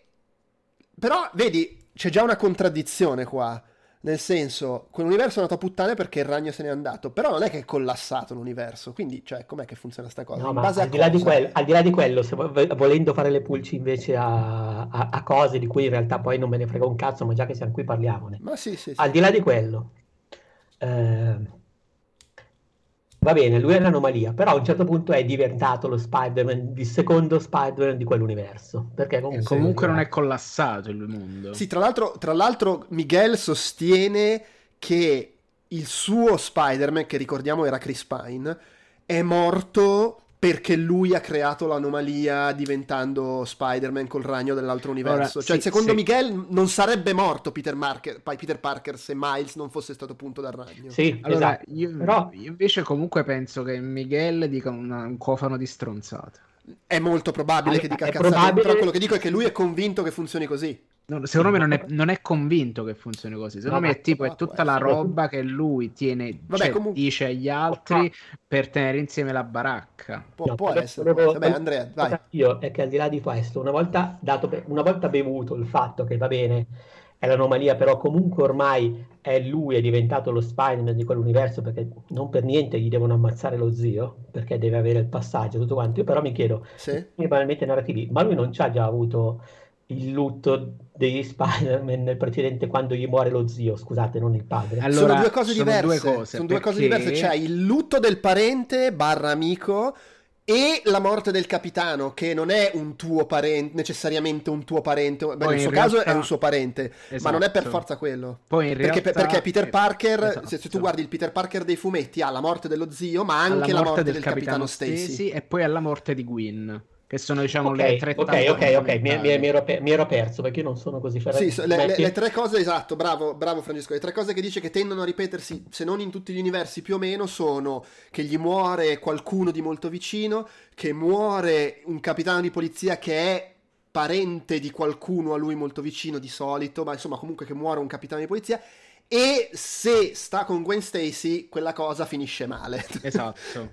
Eh, va- va E, proprio quest- così. e- e nell'universo di Gwen Stacy queste due quest- si sono fuse, nel senso che a lei è morto quello vicino, che era Peter Parker, che stava con Gwen Stacy. Esatto, che è diventato lì. Però sì, cioè, c'è un- quest- queste cose che si mescolano. Però diciamo ok. sì, queste qua come cose di canone, tra virgolette, sono questo, perché se pensi anche all'universo Ultimate, Gwen Stacy viene magnata da Venom. Sì, sì, sì, vabbè, sì, è pieno di ster- Vabbè, ma lo st- Mi- Miguel c'ha il la cosa della figlia, tu- tutti Eh, hanno sì. qualcosa. Mm, mm, eh, giusto però appunto secondo me eh, il personaggio cioè tra l'altro è divertente poi col fatto del canone eh, Spider-Man 2099 quindi Miguel O'Hara prima di tutto non è un Peter Parker quindi già questo qua dovrebbe essere una violazione del canone ma soprattutto Beh, però non gli muore lo anche, zio anche, anche. Spider-Ham è Peter Parker. però cioè non gli muore è, lo è Gwen Stacy. cosa? No, dico, Gwen Stacy è un uomo, è un, È un cioè, uomo anche lei sì, fa parte di sta però- cosa, ma è Gwen Stacy. Cioè, cioè uh, Miguel non c'ha uno zio che gli muore, non c'è Ah, una figlia. fidanzata che gli muore. Cioè, figlia. come, come no, dico, è come l'hanno costruito in questo mondo. Però nei fumetti non è così. No, ok, però qui ha la figlia che è, è- cioè, nel senso, anche Gwen Stacy gli muore Peter Parker, che sono amici, ma non, non fidanzati, cioè, sono varianti, il punto è che ci deve essere un, un- qualcuno di vicino che gli muore, e... Eh, non, eh, non- non confo- non confondere, cioè sono attanti, nel senso può essere Peter Parker, ma può essere anche il mio Esatto. cugino, sto ca- il signor sto cazzo, No, è però sì, deve sì. seguire un dato facendo- percorso. Sto facendo appunto Cioè, e tra l'altro non devono necessariamente succedere queste co- tutte queste cose, però tipicamente una di queste cose succede, cioè il punto è quello. Poi magari succedono tutte e tre. No, ma appunto io sto ragionando sul fatto che, almeno fino a dove sono arrivato a leggere io, non c'ha una figlia Miguel O'Hara. Ah, vabbè, no, ma quella è una una- Allora, in realtà in film, addirittura che- la Anche questione perché non è quello era- dei fumetti. Non- attenzione, che secondo me è molto consapevole anche su questo. Perché continuo a pensare che lui dica cazzata? Perché la prima cosa che vediamo è che lui in pratica eh, dice il Miguel O'Hara di un altro universo era morto e io ho preso il suo posto perché era l'unico universo nel quale io ero felice. Sì. Quindi, tra lui l'altro, sua lui, bella, ha fatto la sua se- bella- beh, ma la lì- lì- cioè lui di Credo che il sottinteso lì sia che è l'unico universo in cui sua figlia non è morta. No, secondo me invece è l'unico universo in quale ha avuto una figlia. Mentre no, negli perché altri lui- no. Lui, no, allora, magari mi confondo, ma lui aveva una figlia, gli è morta ed è andato a cercare un universo in cui, era- in cui stava a posto. No, lui dice è l'unico universo nel quale... Come, come una era- Scarlet Witch qualunque. Tra l'altro. Sì, cioè, l- allora, non è spiegato nei minimi dettagli, però la mia impressione è stata quella che lui, semplice, lui aveva la figlia, è Sc- Scarlet Witch, e, e- e che in tutti gli universi che trovava succedeva la stessa cosa e quello è l'uni- l'unico universo in- che ha beccato in cui non era successa, magari perché era morto per salvare la figlia, cazzo ne so. E, e- e quindi prova a infilarsi lì e va tutto in vacca. Però vedi, anche lì, la butto, Vai. non è che semplicemente gli universi collassano non perché viene impedito l'evento, ma perché a farlo è, un- è qualcuno che arriva da un altro universo. O banalmente perché lo fai per il tuo interesse personale. Vabbè, però lì diventa morale quasi la cosa. Però O tecnicamente Morales. lui... Eh, Morales, sì, per- perché nell'universo di Gwen Stacy non muore il capitano, ma non è venuto nessuno a impedire questa cosa. La stessa cosa, no, eh, la stessa cosa che vale per l'universo India lì, perché al salvare il capitano indiano è uh, Miles che è di un altro universo. Cioè, esatto, devi, infatti lì inizia il collasso. Effetti. Devi farlo eh, boh, Cioè, non lo so, qua stiamo sparando. Allora, no, no secondo no, me è proprio questo invece. Cioè, se Può vuoi essere. salvarti qualcuno, devi salvartelo da solo. Non puoi aspettare che venga qualcuno dall'altra parte a, a pulirti il culo. Allora, le ultime due cose su Spider-Man. La prima, l'ho detto già a Peduz, ci sta l'abbattimento dell'Hatfield eh, con i poteri ragno che è fatto esattamente con, lo stesso, con la stessa animazione. E tu, non avendo visto Evangelion, non puoi saperlo. Ah, okay. Ma ci sta il Lui momento. Non avendo visto cui... Evangelion, non puoi sapere un sacco di cose in assoluto nella vita. Beh, ho visto le prime puntate, dai. E quindi l'hai visto l'abbattimento dell'Hatfield? Eh, ma chi cazzo se lo ricorda? Eh, sono vedi, passati vent'anni. Vedi, vedi. E praticamente quando lui concentra 30 tra l'altro quasi energia elettrica intorno alle mani sta là e fa questo movimento che prende collassa così quello è fatto graficamente uguale ah, a qualsiasi cosa. Sì, ma se, per, per, me reference diretta. Perché comunque c'è una tematica importante tra vecchi e nuovi. Basta con questa tastiera, Peduzzi. Ah, e... stavo cercando se qualcuno aveva notato questa cosa. E... anche Capitan Troll l'ha notato. E l'altra cosa interessante è che, e questo qua diciamo è meta cinema, è, è al di fuori del, del film, è metafilmico ma cinematografico. Anche, e... attenzione, anche un, un, autore Marvel tale Jack Wyatt l'ha notato. Eh, quindi, okay. chi, chissà se l'ha notato anche il maestro Anno. E... E la domanda è questa: finali aperti e sovrainformazione, gasamento per il colpo di scena perché dire wow, ce n'è un altro film bellissimo, oppure rottura di coglioni della cosa aperta? no, a me va, allora, a me va bene, secondo me questa è una cosa personale. Allora, il discorso è la la posizione integralista del un film deve essere contenuto e quindi è sbagliato fare una roba del genere, secondo me è una cazzata. Mm. Detto questo, poi, ogni, cioè, chi l'ha detto cosa deve essere un film? Un film può essere seriale e quindi funzionare così. Cioè, così mm, non sta scritto da nessuna parte, che solo perché le cose si sono sempre fatte in un modo bisogna continuare a farle così. Peraltro si sono sempre fatte in un modo col cazzo perché il cinema seriale esisteva 60 anni fa, voglio dire. Il cinema seriale, eh, precede, sì. il, prece- il cinema seriale precede quello... Esatto, ma in ogni standard. caso, a livello personale vale tutto, come sempre. A me non dà fastidio, cioè mi va bene sia una roba che l'altra. Certo, magari mi fa piacere saperlo in anticipo, però anche lì sti cazzi, cioè mi passa subito.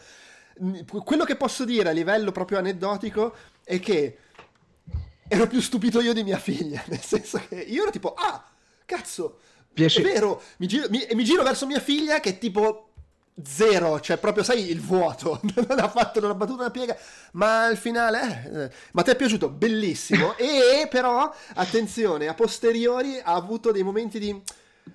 Ma come esce l'anno prossimo? Inciso esce a marzo, quello, no, a meno di rinvii. E mia figlia. E se l'anno prossimo non mi interessa più? Cioè se mi è passata la voglia si cresce, si cambia soprattutto a quell'età è normale eh? E, beh, la, e, la, mia risposta è stata: Beh, se è non ti interessa più, non sarà un problema. Non ti interessa più, cioè, voglio dire, non è che se non ti interessa più, allora ti dispiace. Se non ti interessa, non ti è interessa. È stata una risposta bellissima, comunque. Eh, e... sai, in quell'età è facile essere volubili, eh? Lo sappiamo. Qua, sì, sì, però, magari a noi interessa ancora perché siamo dei vecchi ormai incancreniti. Non... Sì. o magari non interesserà comunque... più neanche a noi, chi lo sa. Comunque a lei è piaciuto tantissimo e lei ovviamente l'ha vissuto a livello super superficiale, cioè semplicemente ha seguito la storia, secondo me ha capito il 70% quello, di quello che succedeva che ed è... Questo è quello che di nuovo ci ho parlato mente per, per, farmi credere che sia rincoglionita però sì, sì. nel senso le, le, le, eh, per lei poi va, poi va su un forum a commentare le robe meta, le regole poi vedi, è la, mo- è la, mossa quando dici il momento allenatore dal divano, perché ti vede che ti stai annoiando e fa dai papà falla tu questa parte, che sei più bravo di me. sì, sì, sì, sono un po' quelle cose lì. Eh, però Comunque, è vabbè, un'interessante vogliamo... riflessione sul cambio di sensibilità del tempo. Perché c'è che cioè, perché col fatto che tu stai là e ti incazzi perché il film non finisce o perché ci sta una seconda parte. Cioè, io sono con... cioè, paradossalmente sono contento perché quel momento è costruito bene prima ancora di sapere che ce n'è un altro, un altro, eccetera. Cioè, sapevo che c'era un altro, non sapevo che sarebbe concluso così, che è comunque per me più onesto chiuderlo così che chiuderlo alla Fast X. Ma sai cosa? Stavo pensando che per assurdo ha sorpreso più noi di chi non ne sapeva un cazzo, secondo me. Perché noi, chi non ne sapeva un cazzo ha detto: Vabbè, è uscito Spider-Man, è uscito Fast X, vado a vederlo. Ah, minchia, finisce così. E vabbè, che devo fare? Noi invece, ah, ah, sarà una roba in due parti, quindi magari col cliffhanger. Poi ho visto che non c'era scritto da nessuna parte, ah, vabbè, quindi sì, si sa che ce n'è un altro, però probabilmente si concluderà. No, col cazzo, non si conclude. Quindi, cioè, mi ha fatto cambiare due o tre volte quello che mi aspettavo. Sì, e, e, poi mi ha spiazzato. Praticamente sì. Detto ciò, però io sì, sono super contento, mi è piaciuto tantissimo. Sì, dai, cioè, Artisticamente ragazzi, poi è fuori di testa. Cioè, allora, io ripeto quello, quello che... Per, per rispondere anche a Vito capito. Eh, ci sta, eh, cioè per carità ti sei annoiato, lì è personale. Secondo me è un film clamoroso, lo diciamo l'altra volta, che eh, è ovvio che non può avere la freschezza di quel film, del, del, film che è uscito 5 anni fa e che oltretutto ha influenzato altri film. È uscito, ne, tra l'altro nei giorni scorsi è uscito il nuovo trailer di Code delle Turtles che deve uscire, che ha un po' questo stile estetico, quello del, diciamo, soprattutto del primo film, che sembra veramente bello. E... Però secondo me, partendo da questo punto di non può avere quel senso di nuovo e di fresco, è incredibile quanto riesce comunque ad esserlo fresco a livello di trovate, di idee, di come sviluppa quello stile, di come ci aggiunge nuovi stili, di, di, quanto è ancora più ambizioso in quello che fa.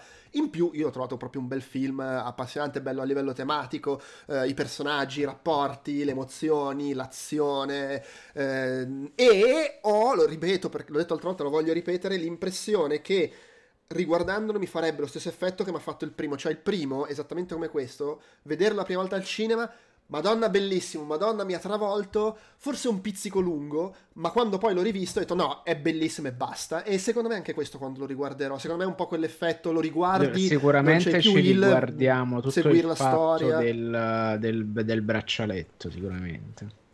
sì, sì, no, ma vedi, il fatto è che eh, io, io, non so se è vecchiaia, ma più vado avanti e più mi rendo conto che molto spesso i film mi piacciono di più a una seconda visione e credo sia perché mi godo di più il film, sono più concentrato nell'apprezzarlo a tutto tondo che nel seguire la trama e vedere do- com- cosa succede, tra virgolette. Eh, e veramente c'è cioè, da quelli belli alle puttanate, ten- a meno che non faccia proprio schifo e lo riguarda la seconda volta ed è una tortura.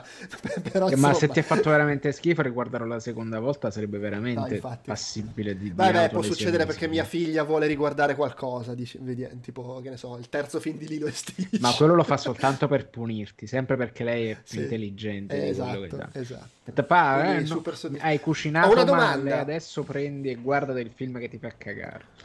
Ho una domanda per, per chiudere. Vai. Ok? Allora, il primo ha vinto l'Oscar come miglior film d'animazione.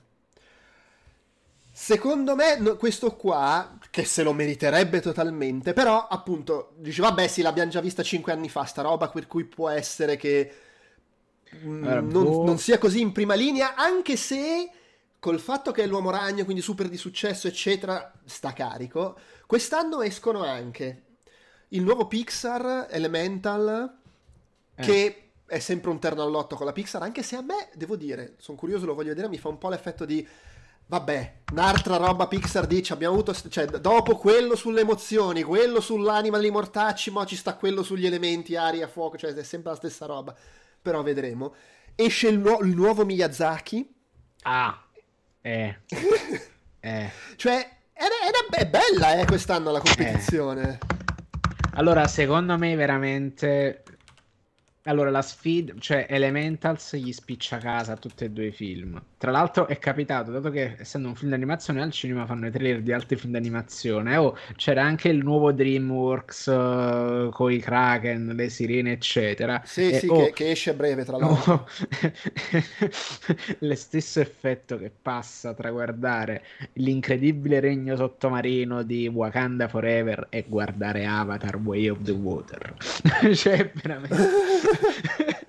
no, allora, tra, tra, l'altro, attenzione, allora sto guardando un... Um, ab- escono il nuovo di Miyazaki. C'è questo qua dell'uomo ragno che comunque... esce, dovrebbe uscire un nuovo degli Hardman, eh, la stop motion, quelli Ok. britannici, eh. Ed è tra l'altro il seguito di Chicken nuovo di- Run. eh, Ok, sì. Cioè, che comunque, secondo me, c'è quello Pixar, Elemental, c'è Wish, che è il nuovo Disney, che è eh, un po' alla, mm, come si dice, alla Slam Dunk, cioè computer grafica 3D, ma che omaggia l'animazione tradizionale, quindi pure quello secondo me potrebbe essere molto... Di... Poi deve uscire questo Nimona, che è un, eh, un- un tratto da una graphic novel ed è da Annapurna, quindi c'ha la cosa del film d'animazione intelligente, culturale, figo. La 54 del film d'animazione, quindi. Ci sarebbe- C'è quello di ci sa- ci Shinkai, Suzume, sarebbe- che comunque ha fatto, una, ha fatto una barca di soldi e eh, insomma quello nuovo del tipo di Your Name, eccetera. Onestamente in questo contesto Ci magari sarebbe, anche, ci sarebbe ma lo stesso Slam Dunk. No, lo stesso Slam Dunk. E, francamente in questo sì. contesto il, il- Teenage Kraken de- della DreamWorks, per quanto secondo me potrebbe essere carino, sembra veramente l'ultimo degli stronzi. Sì, sì, Allora, per me l'ultimo degli stronzi è Elemental perché da d'accordo. non, è- non ha avuto grandi recensioni. No, lo so, però sai, secondo me non puoi mai Sì, sì, sì, certo. sottovalutare la potenza di Pixar. È come quando dici il Milan ha vinto la Champions, quindi sarà difficile batterli anche se era un Milan ai minimi termini. Un saluto a tutti gli Oltretutto- amici milanisti che ci seguono. Oltretutto, ehm, come si dice, la... non, mi viene, non mi viene la parola. Ehm, Sbaglio o è il primo film Pixar da un po' che esce al cinema? Perché eh, Soul era Pixar ed è uscito su Disney Plus. Red era Pixar ed è uscito su Disney Plus. Solo non è uscito anche al cinema. No, no, è uscito solo su Disney Plus. Ah no, è uscito Lightyear al cinema, ma Lightyear non si... Allora, sono usciti... È ca- minchia, cioè, Toy Story 4 2019 era uscito al cinema. Onward è uscito al cinema, ma praticamente no, perché poi è scoppiato Perché, il Covid esatto. ed è passato. Sì. Dopodiché Soul, Luca e Red sono usciti tre in fila su Disney Plus. Sì. E Lightyear è uscito al cinema, però è quello che... Ma non si è cagato Lightyear. nessuno. Cioè, è il primo film Pixar inteso come quello che ti aspetti da Pixar che esce al cinema da, eh, dal 2000, cioè da Toy Story 4 praticamente, dal 2019. Allora, e tu la devi, devi togliere il comunque- microfono quando scrivi sulla tastiera, porca puttana. Allora, Tutto perché è fortemente amplificato stavolta. Ma allora, Sì, sì. cioè, la questione secondo me è a un certo punto che secondo me se il nuovo film Disney col misto di animazione alla Slam Dunk esce, cioè, secondo me si sono accorti che sono un po' alla frusta di, quel- di quella roba lì. Que- se si sta- Mm. secondo me si stanno cercando di inventare qualcos'altro.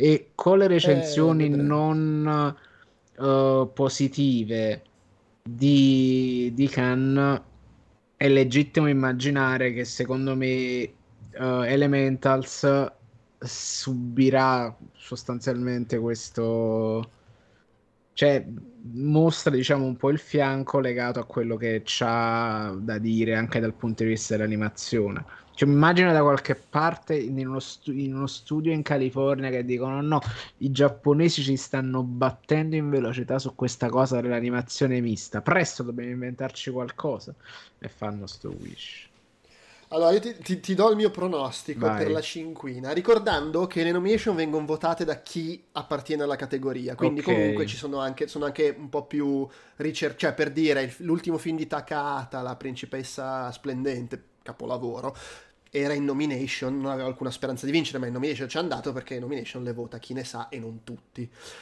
Eh, allora, secondo me Miyazaki non può non avere la nomination. Cioè, l'unico motivo per cui quest'anno non sarà agli Oscar Miyazaki è se non esce quest'anno in America. Però, cioè, non può, perché non è impossibile. Che fu- ma anche facesse cagare, è l'ultimo film di Miyazaki. Dopo quanti anni sono? Sono quasi dieci anni. Eh, si alza il vento, sì, è tipo l'ultimo che ha fatto. Sì, ma poi tutta quella roba strana. Allora, che la roba strana ha detto: non ci saranno trailer, non ci sarà materiale Sì, promozionale. sì. So- sono letteralmente dieci anni, era del 2013 si alza il vento. Ve lo andate a ecco. vedere com'è e vaffanculo. Quindi attenzione, Secondo me- fare la mossa che non se lo guarda nessuno perché non, c'ha- non girano i DVD con Eh, For sì. Your Consideration. Allora, secondo me, no, però secondo me Miyazaki entra nella cinquina. Spider-Verse non può entrare nella cinquina perché, proprio perché lo vota chi fa animazione, c'è una roba talmente fuori di testa. Uh, Wish, quello Disney, a meno che sia un cesso quello Disney che fa questa cosa del mix tradizionale, secondo me ci entra. E gli altri due vedo bene Chicken Run perché comunque a Hardman piace sempre. C'è allora, io, secondo me la quota giapponese è occupata. Quindi praticamente se ci eh, mettono eh, Miyazaki no, sì, no, no, se, nessun altro. No, su Zume è bello, hai avuto il tuo momento con Your Name fuori dal cazzo. Mi dispiace per Slam Dunk. E, e, il quinto posto è proprio il, la nomination d'ufficio a Pixar. Per me sono questi cinque. Sì, Slam, Poi magari sbaglio. Eh. Slam Dunk sarebbe tanto bello perché secondo me è un film di Dio. Però, sì, sì. Eh, però sai, sai cosa? Però, sai cosa? Secondo me se effe- secondo me se la percezione è che più o meno il, quello della Disney fa la stessa cosa, alla fine entra quello Disney. Capi- cioè, capisci cosa intendo? La stessa cosa a livello tecnico, artistico, cioè il film al computer che in qualche modo riproduce eh, lo, lo, stile disegnato. Sì, sì. Perché comunque Wish è abbastanza quella cosa lì, anche se con uno stile molto diverso da Slam Dunk. Slam Dunk eh, è quasi più è più letterale come cosa, sembra, sembra, ancora di più un manga rifatto in 3D, eccetera. Eh, mentre Wish eh, ha comunque l'uso, cioè ho davanti il trailer in questo momento, l'uso dei colori lo rende molto più, tra virgolette, computeroso. Eh, mentre per esempio quello che era uscito su Netflix, secondo me era più vicino a Slendank come approccio stilistico, quello di Babbo Natale su Netflix, com'è che si chiamava? Sì. Klaus. Sì. Wish trailer 2023. Eh, eh, giustamente, mi era venuto in mente prima, poi mi è passato.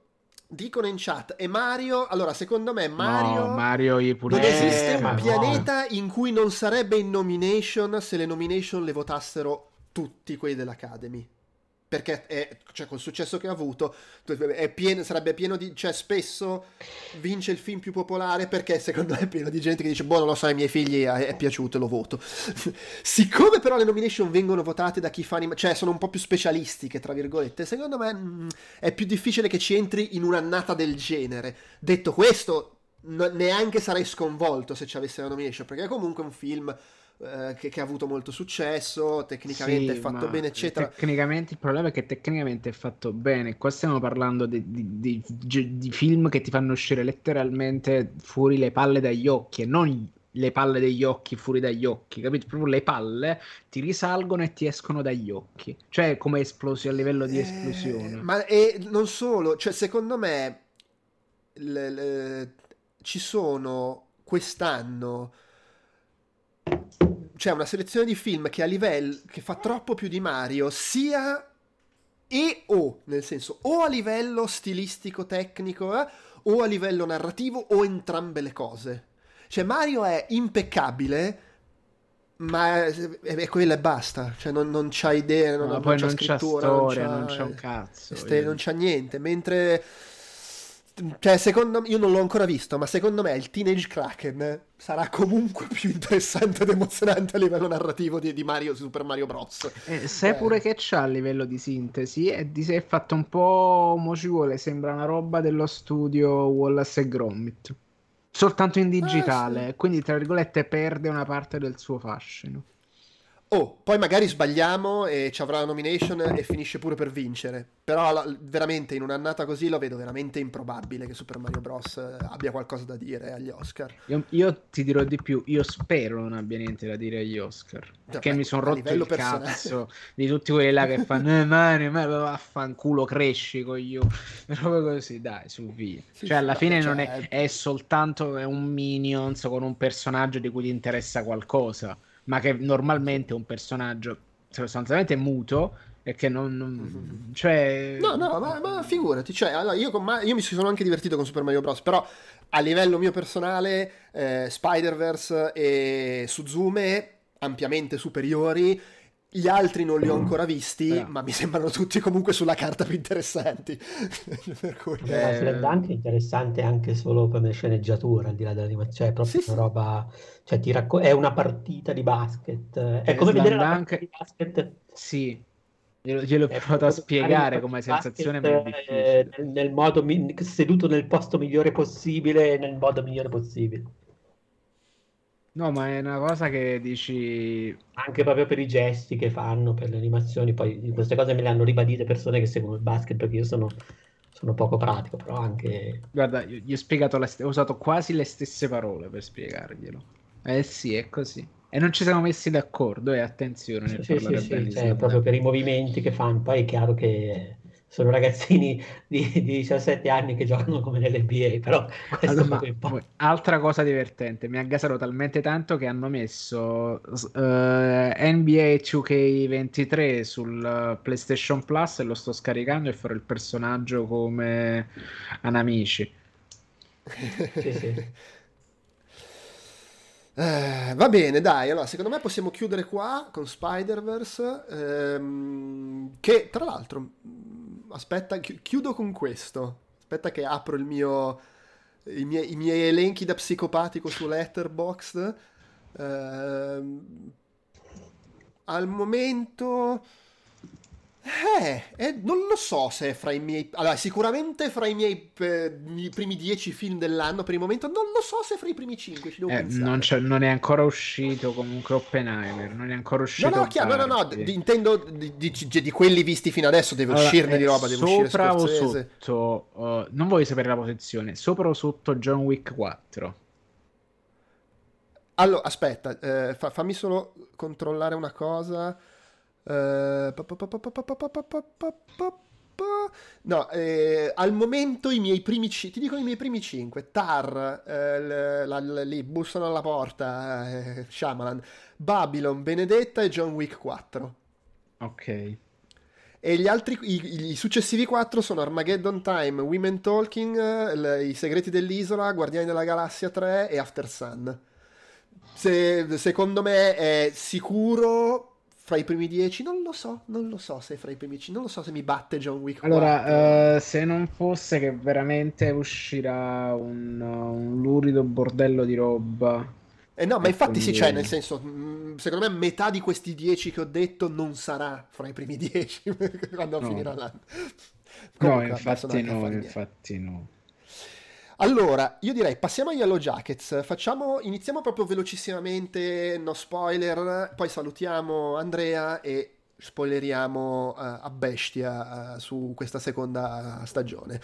Vorrei iniziare no spoiler perché magari ci sta guardando, ascoltando anche gente che non l'ha seguito e per cui può essere interessante sapere perché se consigliamo di recuperare Yellow Jackets che anche eh... se tra, diciamo, il principale problema di Yellow Jackets è la dif- secondo me è come è stato, cioè la piattaforma di riferimento sulla eh, quale è distribuito. Stavo per dire, è su, è su Paramount Plus in Italia, giusto? Esatto. Che comunque sì. ha un po' di cose. Prima cioè, nel Sky. senso... La, prima che uscisse Paramount Plus era su Sky. Ok, ma secondo me Paramount Plus è. Io, io voglio segnalare a, a, chiunque che se volete recuperarlo. Eh, Paramount Plus può essere tranquillamente fruito da Prime Video. Comodissimo. Beh, sì, però, però devi, devi, devi, pagarlo, insomma. No, no, certo, però per dire, se, se, qualcuno dovesse avere anche come minima barriera lo sbattimento di scaricarsi un'altra roba e farsi un account, non serve neanche quello. Ti fai l'abbonamento gratuito in una settimana e te lo guardi. Mm, vabbè, sì, ci sta, ci sta. E, no, cosa che volevo dire? Beh, Paramount Plus oltre ovviamente ad avere i film eh, Paramount, che comunque è un signor catalogo, eh, stavo guardando, ci sono gli spin-off di, di cosa, come si chiama quella serie che guardi? Cioè, sono tutti ah, c'è anche Yellowstone Yellowstone c'è, eh, sì. Okay. No, c'è perché in America, in America c'è questa cosa parte. che su Paramount Plus hanno gli spin-off di Yellowstone, ma non hanno Yellowstone perché avevano già fatto l'accordo altrove. Perché avevano già, cioè hanno fatto Yellowstone, avevano l'accordo, credo sia Peacock, che è il sì. servizio in streaming del, del, canale TV su cui va Yellowstone, e quindi Yellowstone è bloccato là, gli spin-off li, li mandano su Paramount Plus. Eh, vabbè, comunque sì, c'è la serie TV di Lasciami entrare, vabbè. c'è Tulsa King, c'è appunto, abbiamo detto, ehm, coso, Yellow Jacket, sto guardando American Gigolo, uh, C'è anche l'ultimo film, c'è l'ultima serie di coso, Kiefer Sutherland che fa 24 senza essere 24. Eh vabbè sì che... Vabbè poi ci sono un po' di classici tipo coso, com'è si chiama la serie? Beh, a parte che c'è Halo, Ah, Com- la, serie, la serie del serial killer, com'è che si chiama? Dexter. Dexter. Eh, allora, secondo me Paramount Plus è nella fascia, è nella stessa fascia in cui per me ci sono Apple TV e il Game Pass. Cioè, questo mese mi interessa una roba che sta là, mi pago un mese per noleggiare quella roba e consumarla e disdico subito. eh, Sono d'accordo. andato. me sono quella roba che ogni tanto penso, ma se rom- mi sono rotto il cazzo di Netflix, disdico uno e accendo l'altro e risparmierei comunque qualcosa come 8 euro al mese. Eh sì, sì, ci sta. Vabbè, comunque, allora, Yellow Jackets che eh, oltretutto, nel senso, è uscita tipo i- ieri l'ultima puntata su Paramount Plus, perché in America è finito già da un, boh, un paio di settimane. sbaglio. Una settimana fa. Ok, eh, quindi vabbè, ci sta anche che pure chi lo seguiva magari non l'ha ancora vista. Quindi, concetto generale, la mia impressione è che sia un po' un recupero dello stile Lost, chiaramente compresso su meno puntate che sulle 22 stagioni, però con quel concetto lì, cioè, a parte letteralmente, gente che si ritrova a seguito di un incidente aereo bloccata in un posto selvaggio, eh, utilizzo di mh, salti, Salti temporali, temporali. anche se in maniera diversa da, da Lost, o perlomeno da come era Lost all'inizio, però È- sì, alla è fine più sì. un Lost Sì, della però ci seconda sono, sì, fase però che c'è sempre il doppio binario narrativo, cioè tu È capisci vero, cosa sì, succede. anche se ci sono molto Lost, almeno per come me lo ricordo io, e soprattutto all'inizio Lost era, mi- me lo ricordo più incentrato sui flashback e i flash forward diventano importanti I flash forward iniziano a diventare importanti dalla seconda metà della serie, verso le ultime So- due soprattutto stagioni. i flash forward non ci sono fino alla terza. Esatto. Esatto, mentre qui ci sono all'inizio flash- entrambi, flashback e flash forward, ma soprattutto proseguendo i flashback diventano pochissimi. È molto più il saltare fra loro disperse e loro nel presente, diciamo. Esatto. Dove non loro sono, questa nessun... Sì, sì, sì. Cioè, Eh, quando c'è seconda stagione, roba. nella Allora, seconda stagione nella sezione spoiler, lo diciamo. flashback. Ne- Nella, Sì, sì, seconda, eh, nella seconda parte della, sì. per- nella cosa C'è diciamo. sicuramente qualcosa, però per dare l'idea non mi viene in mente così eh, sulla punta della lingua un singolo flashback della seconda stagione, flashback inteso a prima dell'incidente, perché in realtà la situazione è questa, gruppo, eh, squadra di giocatrici di calcio americane, studentesse, viaggio per andare a fare la finale statale a cui si sono finalmente qualificate, l'aereo casca e si ritrovano disperse nel selva- nella selvaggia boscaglia montanara, dis- disperse nel nulla, il- eh, le sopravvissute, quindi un gruppo abbastanza consistente di ragazze, eh, più eh, parte dello staff, l'allenatore, non l'allenatore capo, però il suo, in- quello in seconda che è un po' più giovane, e altri due ragazzi, una delle ragazze era l'assistente di squadra, non era una che giocava, insomma, questo gruppo qui. E quindi ci, ci racconta come se la sono cavata là, con i passaggi, qualche flashback di cosa è successo prima, e i passaggi al futuro dove si vedono adulte le sopravvissute barra i sopravvissuti eh, e insomma co- come è andata avanti la loro vita eh, chiaramente influenzata da tutti i traumi che, traumi che hanno subito e anche giocando sul fatto del non ti dico esplicitamente chi è sopravvissuto eh, quindi tu no- cioè non lo sai nel senso mano a mano lo scoprirai andando nel passato o vedendo apparire nuovi personaggi adulti quindi dici ah ok questo qua si è salvato e questo qua no questa sì diciamo che questa è la struttura a grandi linee inserita in un cost- contesto pseudo horror eh, thriller in cui esatto, soprattutto la c'è parte un'alta tensione, ma non è esplicitamente horror. Eh, non è esplicitamente horror, però in realtà, soprattutto più va avanti, più vira verso l'horror, sia perché si vede comunque violenza abbastanza esplicita, carne e sangue, senza che diventi splatter, eh, però si vedono cose che possono dare fastidio, sia perché, pur non essendo esplicitamente horror, usa un sacco di, ehm, di grammatica dell'horror, eh, anche quando magari, cioè tipo, sembra che ci sia il fantasma, il mostro, eccetera, ca- anche se poi nella stragrande maggioranza... cheat. Come? Sento gocciolare. Sì, sì, cioè ci sono un sacco di cose da film horror, anche se poi, eh, perlomeno, fino a dove siamo arrivati, non è ancora esplicito che siano effettivamente cose sovrannaturali, continua a giocare sul Potrebbe essere semplicemente che queste traumatizzate sono partite per la tangente, qualcuna aveva pure problemi di salute mentale e quindi si immaginano le cose e si convincono delle cose e in realtà non sta succedendo nulla di sovrannaturale, anche se più va avanti e più si spinge in quella direzione e, e più sembra essere possibile che ci sia effettivamente qualcosa, però in realtà, e, lo, e questo è un micro spoiler, fino alla fine della seconda stagione continua comunque a succedere questa cosa del ah ma guarda che in realtà può essere che sono, ne sono convinte loro ma non è letteralmente sovrannaturale esatto. succede tutto è, è, un tema ricorrente della cosa, questo sottile giocare su... Sì, sì.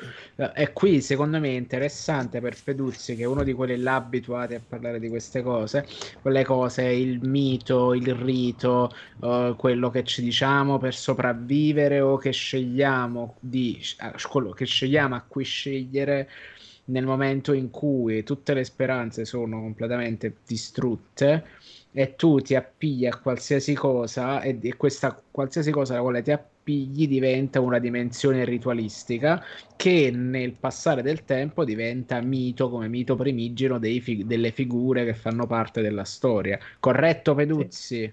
Sì, corretto, senza contare che dove sono arrivato io, quindi parliamo della settima, l'ottava della prima stagione, Uh, c'è anche una forte dimensione mistica introdotta, ad esempio, beh, banalmente c'è la, la, la, fervente religiosa che sì. in questo caso ti, cioè, esiste subito una dimensione di mito. Io in realtà ci ho visto moltissimo.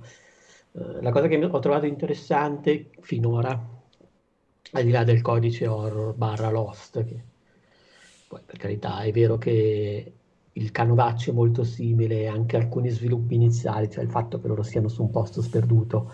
Sì. E che Beh, ma poi proprio, posto... proprio, c'è proprio quella cosa del continuo accumulo di domande senza risposta.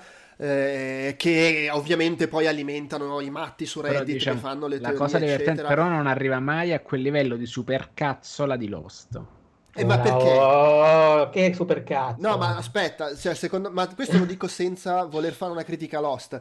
È proprio, fi... sono cose figlie dei loro tempi, nel senso che Lost era una serie iniziata in un certo modo, in un momento in cui le serie avevano 22 puntate, oltretutto, è cosa nota, eh, è sta... non... all'inizio non avevano certezza su dove andare a finire, poi hanno preso delle decisioni, eccetera. Questa si vede che è una serie un po' più strutturata. No, no, no, ma infatti, meno, infatti meno secondo puntate. me il punto cioè, per quanto dubito che passerà alla storia come Losti avrà lo stesso ruolo, mm. cioè, al di là del canovaccio e del fatto che all'inizio trovano delle cose molto simili, l'aereo, il fatto che quel posto apparentemente disabitato, c'era qualcuno, è ovvio che chi ha scritto questa serie è passato per Lost o ci si è confrontato, sarebbe molto strano pensare il contrario. Però non di meno, come dicevi tu, Lost è figlio di un altro momento sia in termini di narrazione seriale, quindi in termini di compromessi, per cui Lost ci sono moltissime. In questi giorni sto riguardando Twin Peaks, eh, perché Olga non l'aveva mai visto, tra l'altro su Paramount, e anche lì mi sono reso conto di tante cose che all'epoca, mh, mm, nonostante sia molto più concisa Twin Peaks di Lost, ha moltissimi momenti, soprattutto nella seconda stagione, che sono veramente delle sbrodolate scritte, perché tu quella serie lì comunque la dovevi mandare in onda e, e, e metterci la pubblicità in modo da raggiungere il maggior numero di persone possibili. Per cui ci sono storie esatto, d'amore sì. che eh, cioè momenti che sono molto molto adesso in realtà una serie si sostiene in altri modi, si racconta in altri modi, per cui Lost era pieno zeppo di robe, al di là della così che erano uh, servivano per piacere a un certo cioè, ci sono cose che servono, c'è la roba per nerd, c'è la roba per chi segue il triangolo amoroso, c'è la roba eh, per chi segue il survivalismo, cioè era molto, doveva venderla al maggior numero di persone possibili.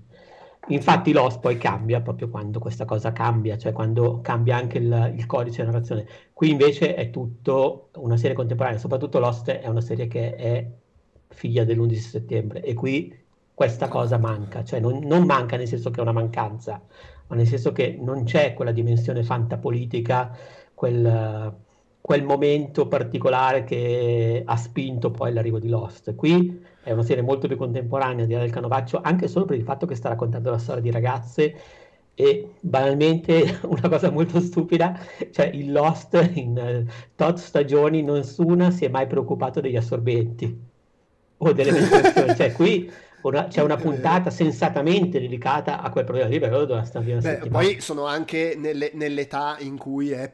Vabbè, cioè, ce le hanno già da un paio d'anni magari, però è, è abbastanza fresca come cosa il fatto di avercele. Esatto. e questa è più, è più una serie di adesso perché poi Lost, quelle derive horror, non le prendeva mai in quel modo. Qui, no, infatti, sì, sì. Qui rimanda agli anni 90 sia per il cast, perché riprendere eh, Cristina Ricci piuttosto che...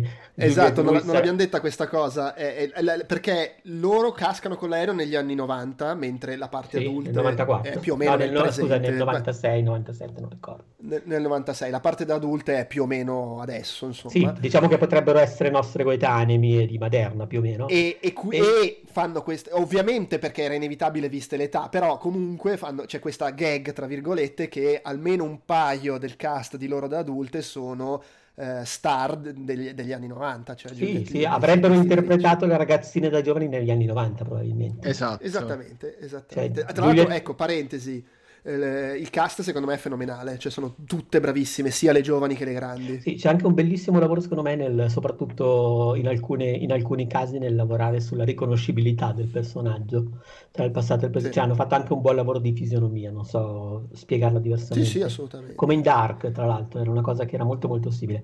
Ecco, secondo me qui è davvero più anni 90, e questo, e questo afflato anni 90 si sente, si percepisce tantissimo, sia nel codice che nel linguaggio perché comunque Lost, mm-hmm. quella roba lì, Lost era molto molto più votato a, se proprio doveva recuperare il tempo passato agli anni 70 e 80, mentre qui invece eh, recupera gli anni 90 anche in termini di codici e di horror degli anni 90, perché poi... Sì. Ma non è un caso che la sigla stessa sia un riferimento a Blakewood Project o un certo tipo di, uh, di, di opere found footage. Com- anche perché cioè, in effetti e poi c'è roba di stregoneria, esatto, simboli, per cui c'è, c'è, anche quella roba lì. Beh, poi ci sono le canzoni. Poi ci sono le canzoni. No, Devo dire usate quasi sempre nel... bene, secondo me. Blair Witch Project sia uscito nel 99-2000, no? Prima, prima. Probabilmente, vediamo uh, Eh, siamo lì, eh, no, no, 2000, non lo so se 2000, però siamo lì, è proprio fine, fine, fine anni 90. 99, per cui secondo me 99. c'è anche questa, c'è anche quel, quel, gioco lì di giocare con, uh, con quello che, o almeno Beh, di sta. nuovo, fin dove l'ho vista io, con quello che... E poi vabbè, rispetto a Lost qui è molto più Signore delle Mosche. Sì. Ah, vabbè, sì, chiaramente. Qua è Signore delle Mosche più alive perché eh, non è uno spoiler ecco bravo bravissimo la, la prima scena della prima puntata la prima scena della prima puntata anche è, live ti fa, ti fa vedere che loro diventeranno cannibali e lo diventeranno in maniera tribale con le, le fazioni si inseguono posso, si posso dire una cosa?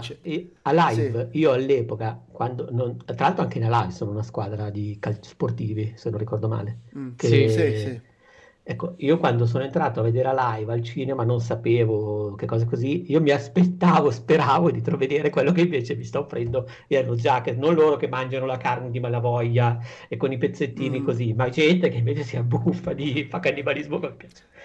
E, non, e, tu non l'hai ancora visto? No, no, no, certo, diciamo però ecco, que- io quando sono entrato a vedere in live che le premesse erano anzi il gruppo che mi aspettavo la roba horror invece niente, zero. Massima era, era una storia drammatica, giustamente. Pure. Beh, Co- comunque, per, per, chiudere la parte senza spoiler, a parte, cioè, le canzoni, secondo me il fatto che ci sono tutte queste canzoni è il motivo per cui sono solo due le attrici famose degli anni 90, perché la quantità di soldi che devono stare spendendo per poterci mettere tutte queste canzoni, Cranberries, alcune anche di gruppi che notoriamente sono son tignosi per cedere la loro musica, eh, è il motivo per cui, vabbè, Cristina Ricci, Juliette Lewis, a posto. cioè, Ma secondo me pesca bene, però, nella gestione del cast perché ci sta Melanie Linkey che comunque è abbastanza cioè si porta Lin- sì, no, poi lei secondo me è sempre bravissima. Tutte le cose mm-hmm. in cui la vedo, lei è fantastica. Sì, sì. E poi c'è stata Issa da giovane, che invece l'abbiamo vista in, in, Scream. Uh, in Scream. esatto. Che Anche è una lei che mi piace abbastanza, molto. È abbastanza. Io cioè, è l'unica sì. che trovo veramente, ma che però io ho sempre avuto un problema eh, Juliette Lewis. Non mi piaceva come, come taglio di recitazione da, da, ragazza, non mi piace neanche adesso. Allora, neanche a me piace, però chiaramente il personaggio è costruito attorno a lei, cioè alla fine è più o meno il personaggio che ha sempre fatto. Sì, sì. E, e, secondo me funziona bene come versione adulta di, cioè, come versione adulta di, di lei da giovane, che è, è paradossalmente è buona per fare quel personaggio lì, ma comunque non devastata come era Juliette Lewis alla sua età. È vero. È vero. È vero. Eh, però sì, no, devo dire ottimo. Il cast, eh, per chiudere, diciamo la parte senza spoiler, così poi diciamo due, due cagate spoilerose dopo aver salutato Andrea. Io, a chi ci, magari ci, ha ascoltato fino a qui ed è incuriosito, eh, quello che mi sento di dire è che se vi infastidisce il lato horror della cosa, secondo me lasciate perdere, perché per esempio mia moglie era molto incuriosita, abbiamo iniziato a guardarla assieme, ma dopo due puntate ha preferito lasciar perdere, perché ripeto, il problema è che c'ha la grammatica dell'horror, mm. non che sia non letteralmente che, sì. horror con i mostri, i fantasmi, però è come se lo fosse e questa cosa se non ti piace tipo mettere, mm, cioè lo, lo rende veramente, penso, fastidioso da guardare, specie poi quando spinge molto in quella direzione. Al di là di quello, secondo me è una serie molto gradevole, è una serie che sono contento di aver visto entrambe le stagioni non una puntata a settimana, ma vabbè, aspetto che ci sono tutte e poi me le guardo col ritmo mio perché soprattutto la prima stagione trovo che si sieda un po' nella parte centrale. Secondo me la secondo seconda me, allora, uh, secondo me la seconda non si siede per tutte le puntate in cui si siedeva la prima ma comunque a un certo punto si siede. Vabbè, sì, c'è un, c'è un, momento di costruiamo un attimo le cose, però trovo che riesca comunque ad, ad avere più propulsione, anche perché stanno inizi- cioè ci sono più cose che stanno andando sì. avanti assieme rispetto alla tipo, prima se, stava... ripiglia- se la prima si ripigliava nelle ultime due, qua si riprende nelle ultime tre e si ferma un po' sì, dopo. Sì. Cioè, alla fine il bilanciamento è questo. Comunque dipende da quanto dipende da come vedi il secondo atto Comunque, sì, sì. Si, Comunque no, lo, sul, nel passaggio del secondo atto, questo momento in cui si siede un attimo. Stru- Vabbè, strutturalmente ci, ci, ci, sta. Io Tra l'altro, non, qui non sono sentito, stati, ma, cap- ma, capisco. Sono stati bravi perché hanno tolto un episodio, quindi sono meno puntate. Sì. E quindi, se, cioè, secondo me, si sono accorti pure loro che mh, mm, stiravano un po'. Cioè, cioè erano un po' tra virgolette sfilacciate lunga, come, come lunghezza e quindi accorciandolo di un'oretta, secondo me sono, sono stati più attenti a questa cosa, ecco. Sì, e oltretutto, e dico questo di nuovo, uh, come si dice, e, se, se, cercando di non fare spoiler, eh, la, il finale della prima stagione, non dico assolutamente cosa succede, però mi aveva un po' smarronato eh, perché mi aveva dato un po' quella sensazione, ah minchia, stiamo a fare veramente come in Lost, come il peggior Lost, del tipo all'improvviso aggiungiamo altre quattro cazzate, cioè misteri, robe, e non, eh, non finirà più, non, non, si capirà più. In, in realtà, realtà, secondo me, la esatto. seconda stagione gestisce bene quella cosa lì. Smette di fare smette di continuare ad aggiungere roba e accumulare roba, è molto più concentrato sul risolvere le cose, al punto che Ovviamente non lo è, anche perché se non sbaglio hanno detto che teoricamente possono andare avanti per 5 stagioni, è chiaro che se poi crollano gli ascolti non lo fanno, però l'idea è di andare avanti fino alla quinta. Eh, secondo me la seconda stagione potrebbe tranquillamente essere la fine della serie, se volessero chiuderla. Se volessero, qua. sì. Che è una cosa, secondo me, bella perché non è quel ci abbiamo messo 200 miliardi di cose e, se, e non ci capisci più niente con tutti questi misteri esatto. domande è ovvio che ci sono cose fa... a cui non è stata allora, data risposta apre e chiude le cose giuste sì, cioè, sì cioè, funzionalmente cioè, mi... non è come tipo non è il fumo nero per capirci sì, sai cosa? Mi ha fatto venire voglia di andare avanti non perché cazzo ci sono 160 cose che voglio sapere cosa significano, no. ma perché mi sono divertito e voglio vederne un'altra stagione. Esatto, sì, cioè, eh. e poi che altro sono... Eh, e mo dovremmo aprire la questione dello spoiler. Sì, sì, ma adesso, adesso, passiamo agli sì, spoiler. Perché, eh, Andrea, ciao. Ciao a tutti. Ciao, ciao Peduz. Ok, allora adesso facciamo spoiler su, su Yellow Jackets, oh, per... prima, seconda stagione, ecco. a parte che non è che ci sia poi così tanto da spoilerare, però ci sono quelle due o tre cose che secondo me ha senso commentare. Ecco. Allora, perché il finale della seconda stagione, sto, lasciando, sto facendo passare del tempo funzionale in modo che le persone possano essere consapevoli di quello che stiamo per dire e stacchiamo. Eh, allora, aspetta, il finale della seconda stagione, introduciamolo dicendo una cosa, io quando è iniziata la puntata eh, e ho visto che erano, tu- che erano lì. Ed è arrivato Walter, il personaggio di Elijah Wood, ho subito pensato, ah vabbè ho capito, la puntata va a finire con queste che sbroccano e si mangiano Walter, con la scena con Walter che dice no ti prego non farlo. E loro se lo mangiano. poi sono arrivati i poliziotti, poi sono arrivati il marito e la figlia, e detto, ah ok, stai Es- facendo una situazione in cui uno di loro verrà mangiato Esatto. e non sappiamo chi. In realtà no, devo dire che secondo ovviamente non lo posso sapere, ma secondo me è voluta sta cosa, che tu ti aspetti che succeda questa cosa qui Sì. e in realtà non succede. vengono letteralmente, cioè sono molto bravi a far convergere le cose. In un mo- cioè, dopo, cioè, tutta la seconda serie è insomma un, cioè, la prima parte è un portiamo le ragazze di nuovo alla setta di Lotti, perché Lotti è il personaggio della che tu ti immagini vista la prima cosa, vista la, cosa, imma- vista la prima stagione, ti immagini che, diven- che è il personaggio che diventa il leader del gruppo nel momento in cui uh, nel passato iniziano a mangiare la gente. Mentre Sì. invece che succede? Non è lei il leader del gruppo, ma è la figura che, tra virgolette, fa da uh, quella che nelle- nei discorsi tanto cari al Peduzzi è la questione della... mh, è diciamo la figura della sacerdotessa, ovvero quella che fa da intermediazione tra il mondo terreno e il mondo sovrannaturale e che poi conferisce il titolo di leader a spoiler il personaggio di Juliette Lewis da giovane. Natalie. Sì, tra l'altro, nel senso, nel, nel prologo, proprio della prima puntata, si vede questa con la maschera con le corna, che poi la- la- il personaggio che c'è, la, la- guru ah, vede nelle visioni, eccetera. All'inizio poteva sem- l- noi, noi in, quella, in quella scena lì vedevamo l'unica altra persona che vedevamo senza maschera era Lotti, cioè Cristina Ricci da giovane. No, non Per è Lotti costruito- Cristina Ricci da giovane, Cristina Ricci da giovane non è l- Sì, scusa. è- è- Sì, sì, no, hai ragione. Lotti è la, la leader del culto. Per come era costruita la serie fino a qua, sembrava che dovesse essere Lotti quella con la maschera, perché la leader del culto, eccetera. Anche se il fatto che lei vede la maschera nelle visioni poteva voler dire quello, cioè questa identità che prende possesso di lei, ma poteva anche suggerire che non era lei. A questo punto dico, è Natalie che si metteva la maschera? Eh è Juliette sì. Lewis? Sì. Eh, cioè, perché ancora non lo sappiamo in realtà. Eh, eh, la questione è questa, è che a un certo punto comunque nel passato era lei la leader, Eh, però vedremo. nel momento... E, e qui iniziano a esserci le cose, tra virgolette, più sovrannaturali, perché nel passato c'era effettivamente questa cosa che personaggi hanno le visioni dove cadaveri sono vivi e tu fin qui Sì. lo vedi eh, la tua migliore amica di cui ti sei scopato il ragazzo è morta di freddo perché hai fatto la stronza ed è stata cacciata fuori e poi la siete magnata, l'hai truccata, eccetera. Quindi ci sta che tu, tra virgolette, stai scoppiando in una condizione estrema e c'è le visioni. Sì.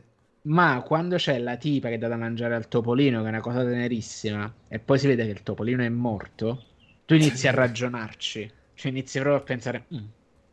In più, dopo che si scopre che Juliette Lewis viene ammazzata da Cristina Ricci, eh, fallo entrare. Noi siamo, stiamo qui, stiamo aspettando a te. Cioè, che inizi a avere tutta un'altra dimensione il fatto che ci sono delle persone, dei cadaveri che tornano in vita.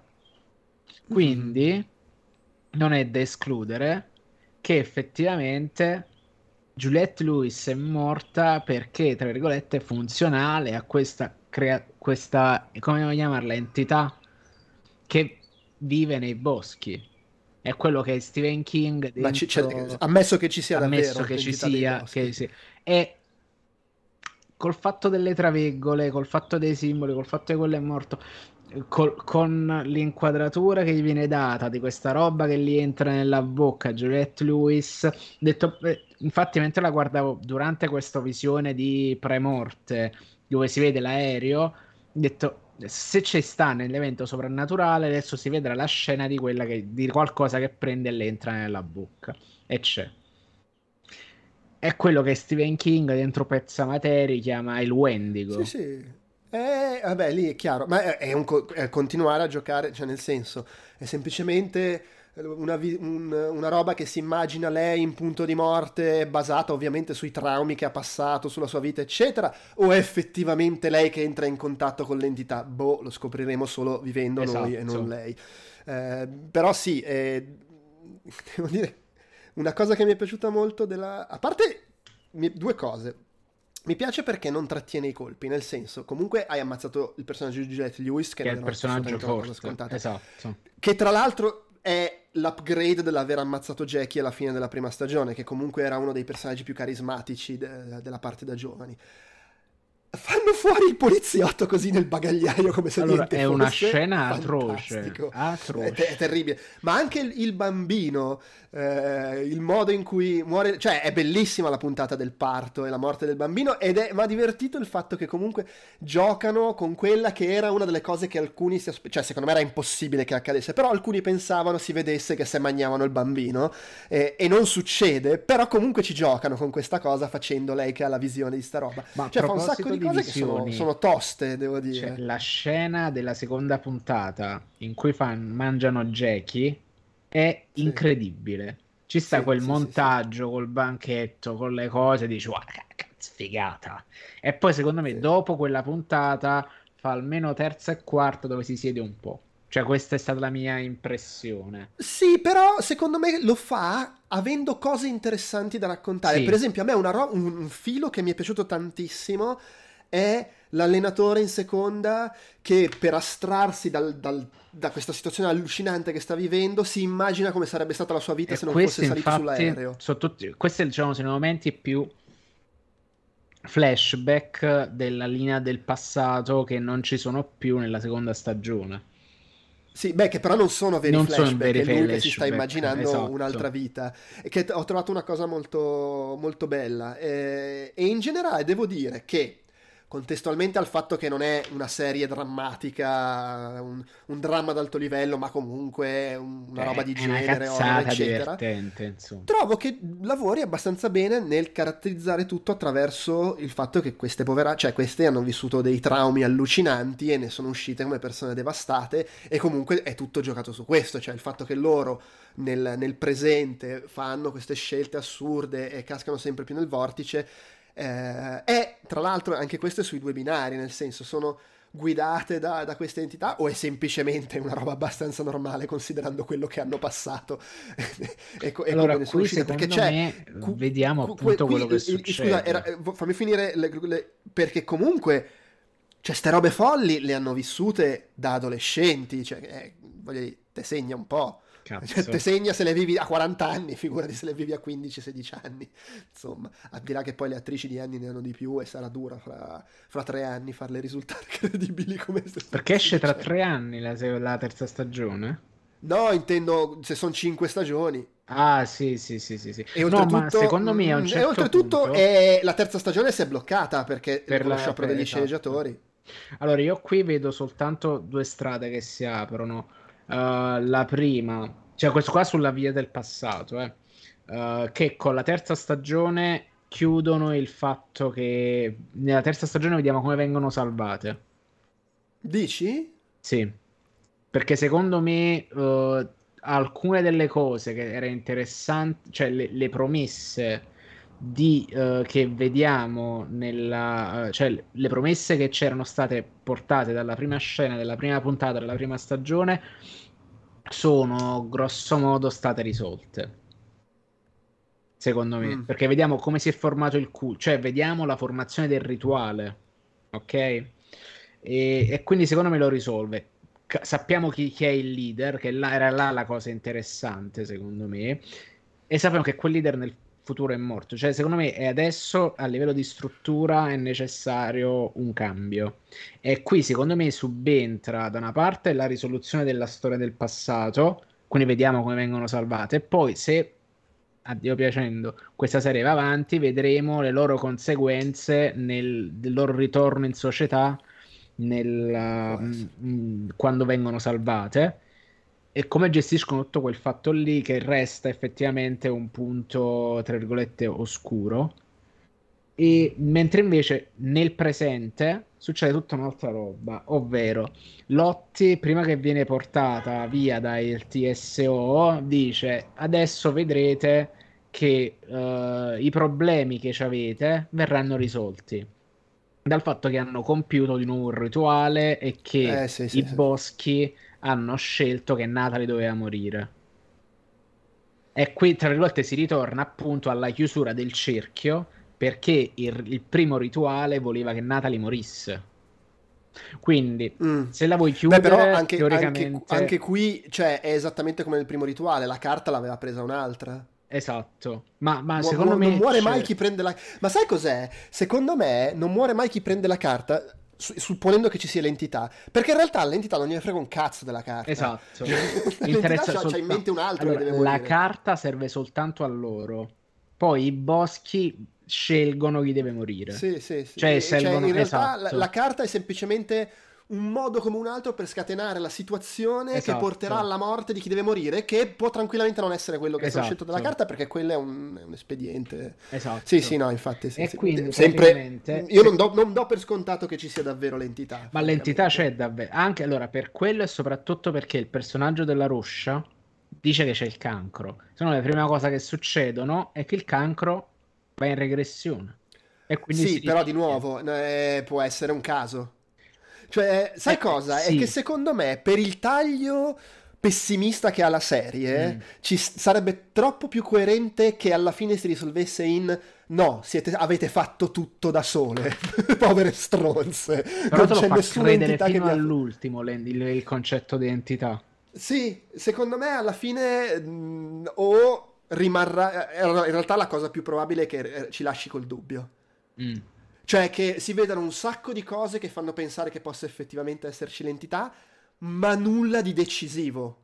Mm. Cioè non arriva il signore entità che dice sì, esisto. Meglio, allora per, oggettivamente preferisco perché sarebbe sì. volgare, mentre invece i simboli, la cosa, lo stesso posto sotto l'albero dove si è nascosto il tipo, secondo me è interessante come, sì, sì, come luogo che non è approfondito.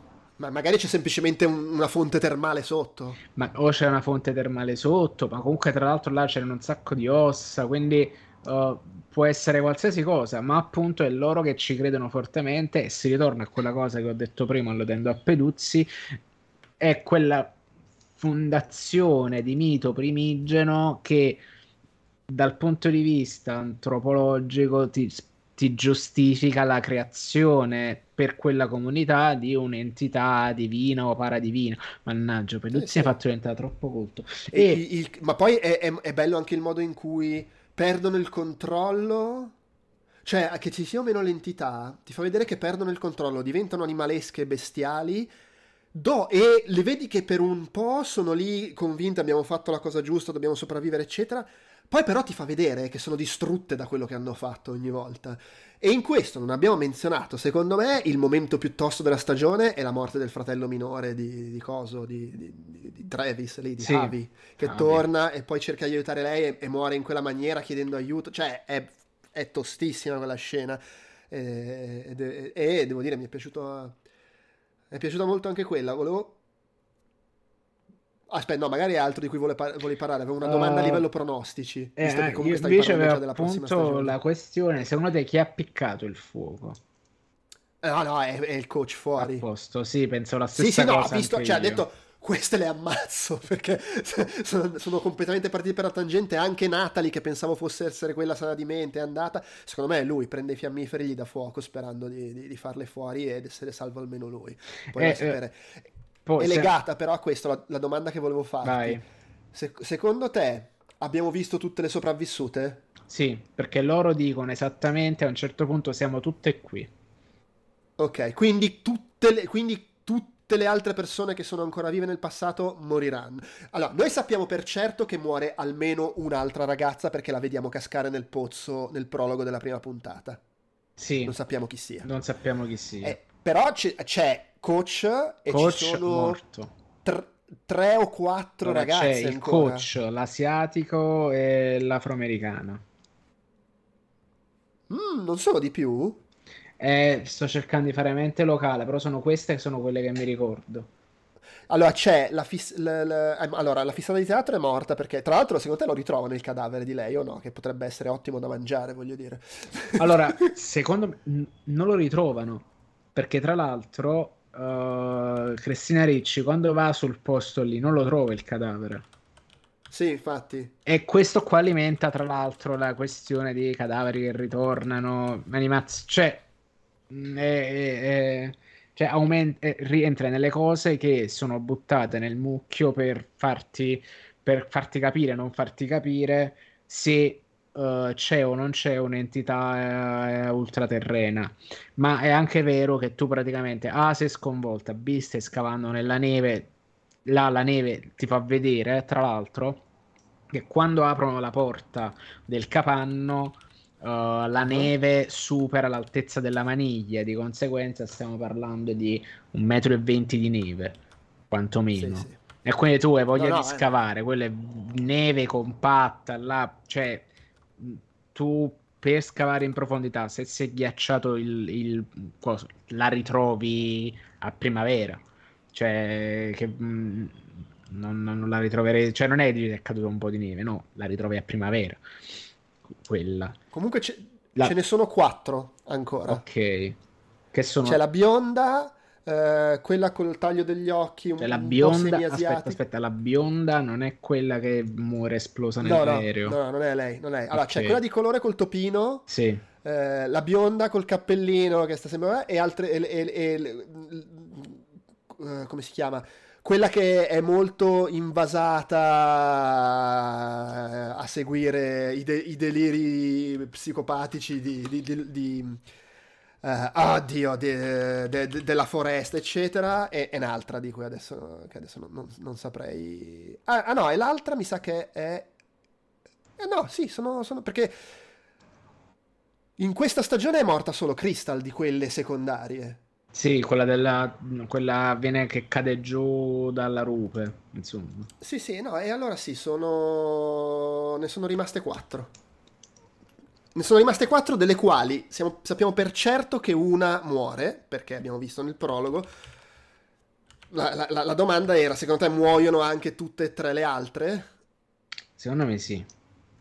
Ok. Eh, vabbè, importante. Cioè, te, tutte e tre le altre più il coach, cioè alla fine passano l'inverno, secondo me. Tranquilli. Tutti, ma, tu, cioè, queste, quattro, queste cinque persone vengono tutte mangiate, secondo te? Secondo me il momento uh, no perché allora se è l'ultima che vediamo se allora se nella prima puntata nella prima stagione quella che vediamo essere mangiata è l'ultima ma no perché non mi trovo col numero di persone che stanno no, ce ne sono troppe. Eh, è vero quante sono nella prima scena. Secondo, me quella, secondo me, quella, è la prima che viene mangiata in quella situazione diciamo, clan. Diciamo, diciamo la situazione clan post casa bruciata. Però lì sì. non c'è sta il coach, quindi il coach già lo sono mangiato, secondo me. Ah, il coach, per me, la prima cosa che fanno è andare a cercare il coach perché intuiscono che è stato lui. Però non sanno dove cercarlo, mm. perché solo Avi sapeva del, del, di dove stava quel posto.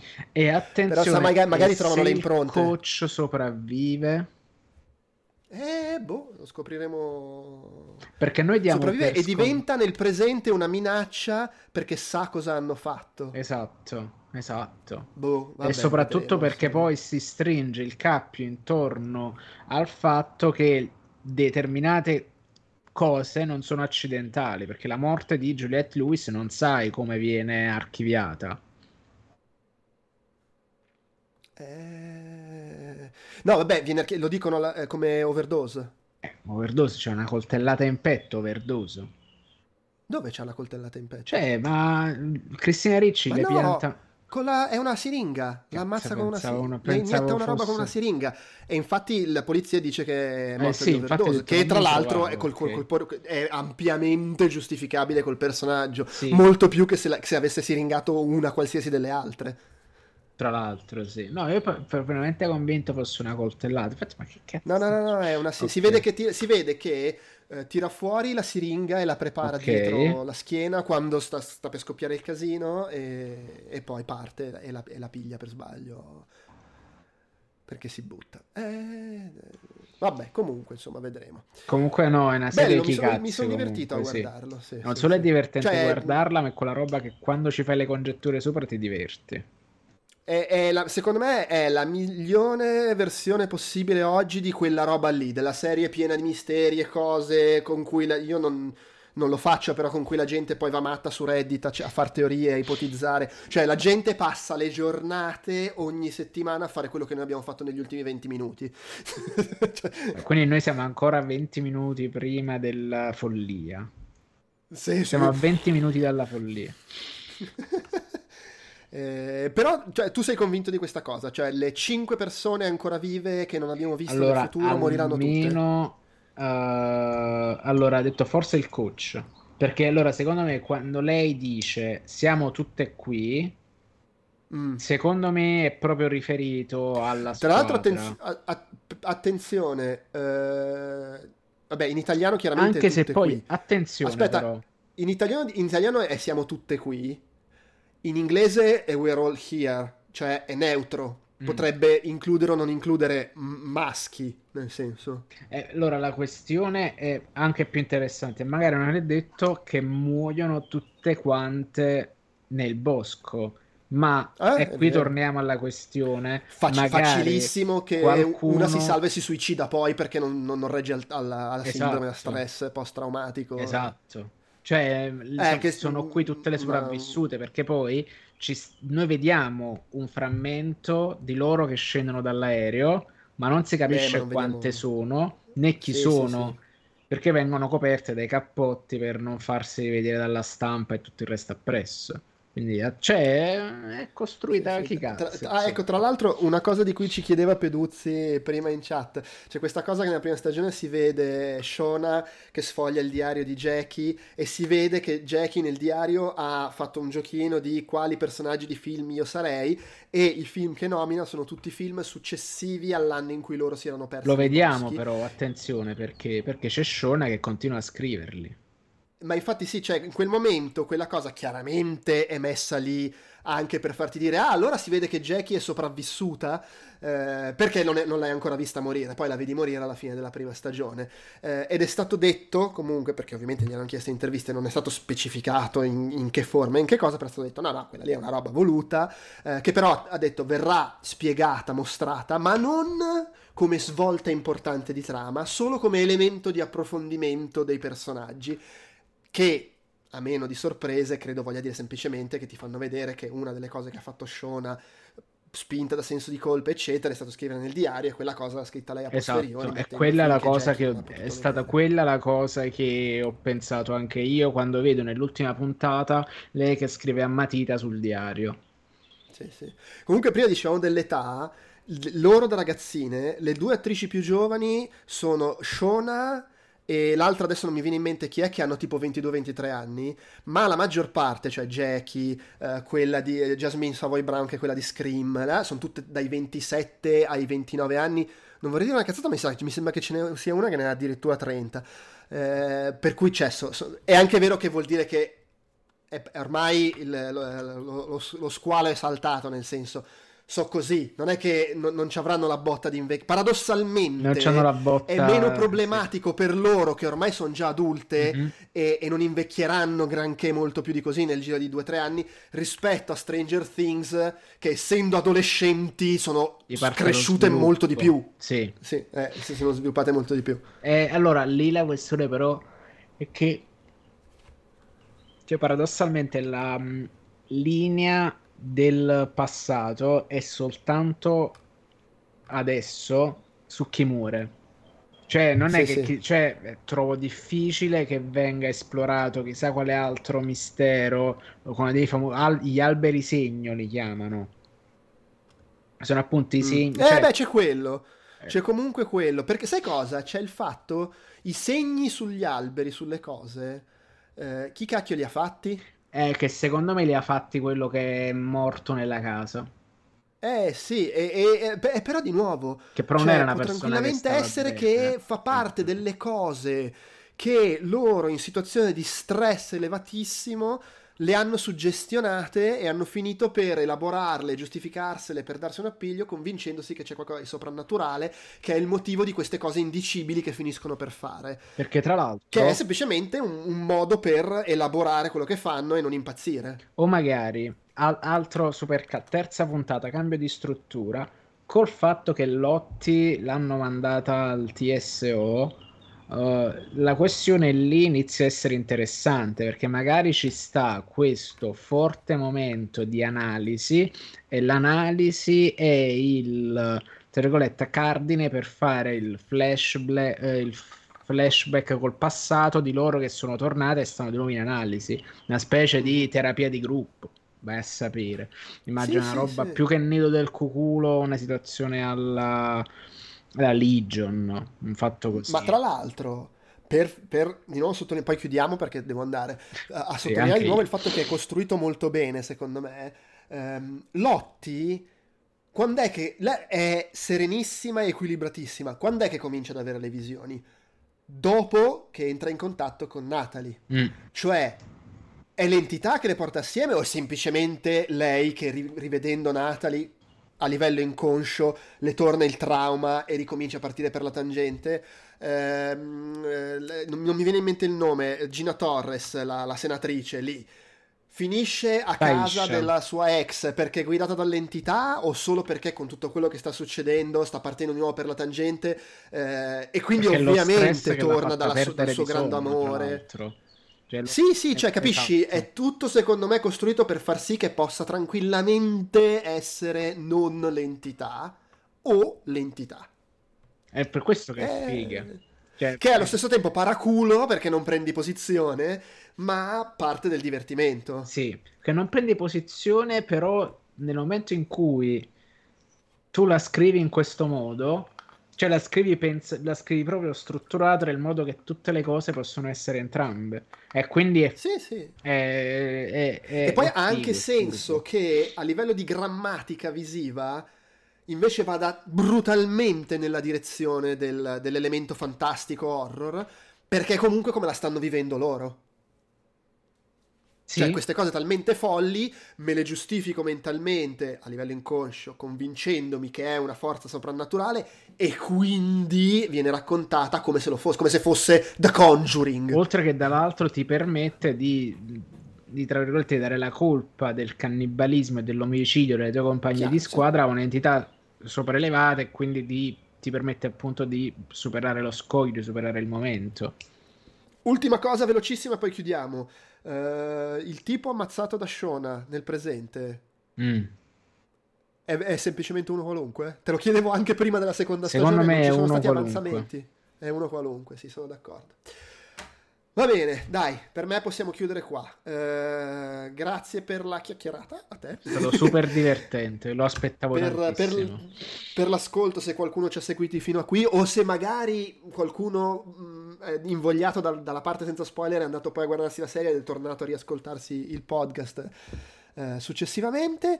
Ci si ribecca la prossima settimana quando parleremo di Succession, che si è concluso anche quello questa settimana, però abbiamo deciso di parlarne la prossima. E parleremo parleremo senza aver anche... visto Flash tra l'altro quindi faremo allora, il pippone penso parleremo di The Flash perché senza averlo visto siccome Peduzzi fa parte della casta presumo l'avrà visto in tempo utile per parlarne non escludo di riuscire a vederlo anch'io il mercoledì sera dipende se mi libero la sera o no e, ehm, e, parleremo della nuova serie di Zero Calcare che esce vener- domani su Netflix, questo mondo non mi renderà cattivo, e, e credo parleremo insomma di queste cose qua. Eh, per oggi eh, direi tutto, grazie, alla prossima. Ciao.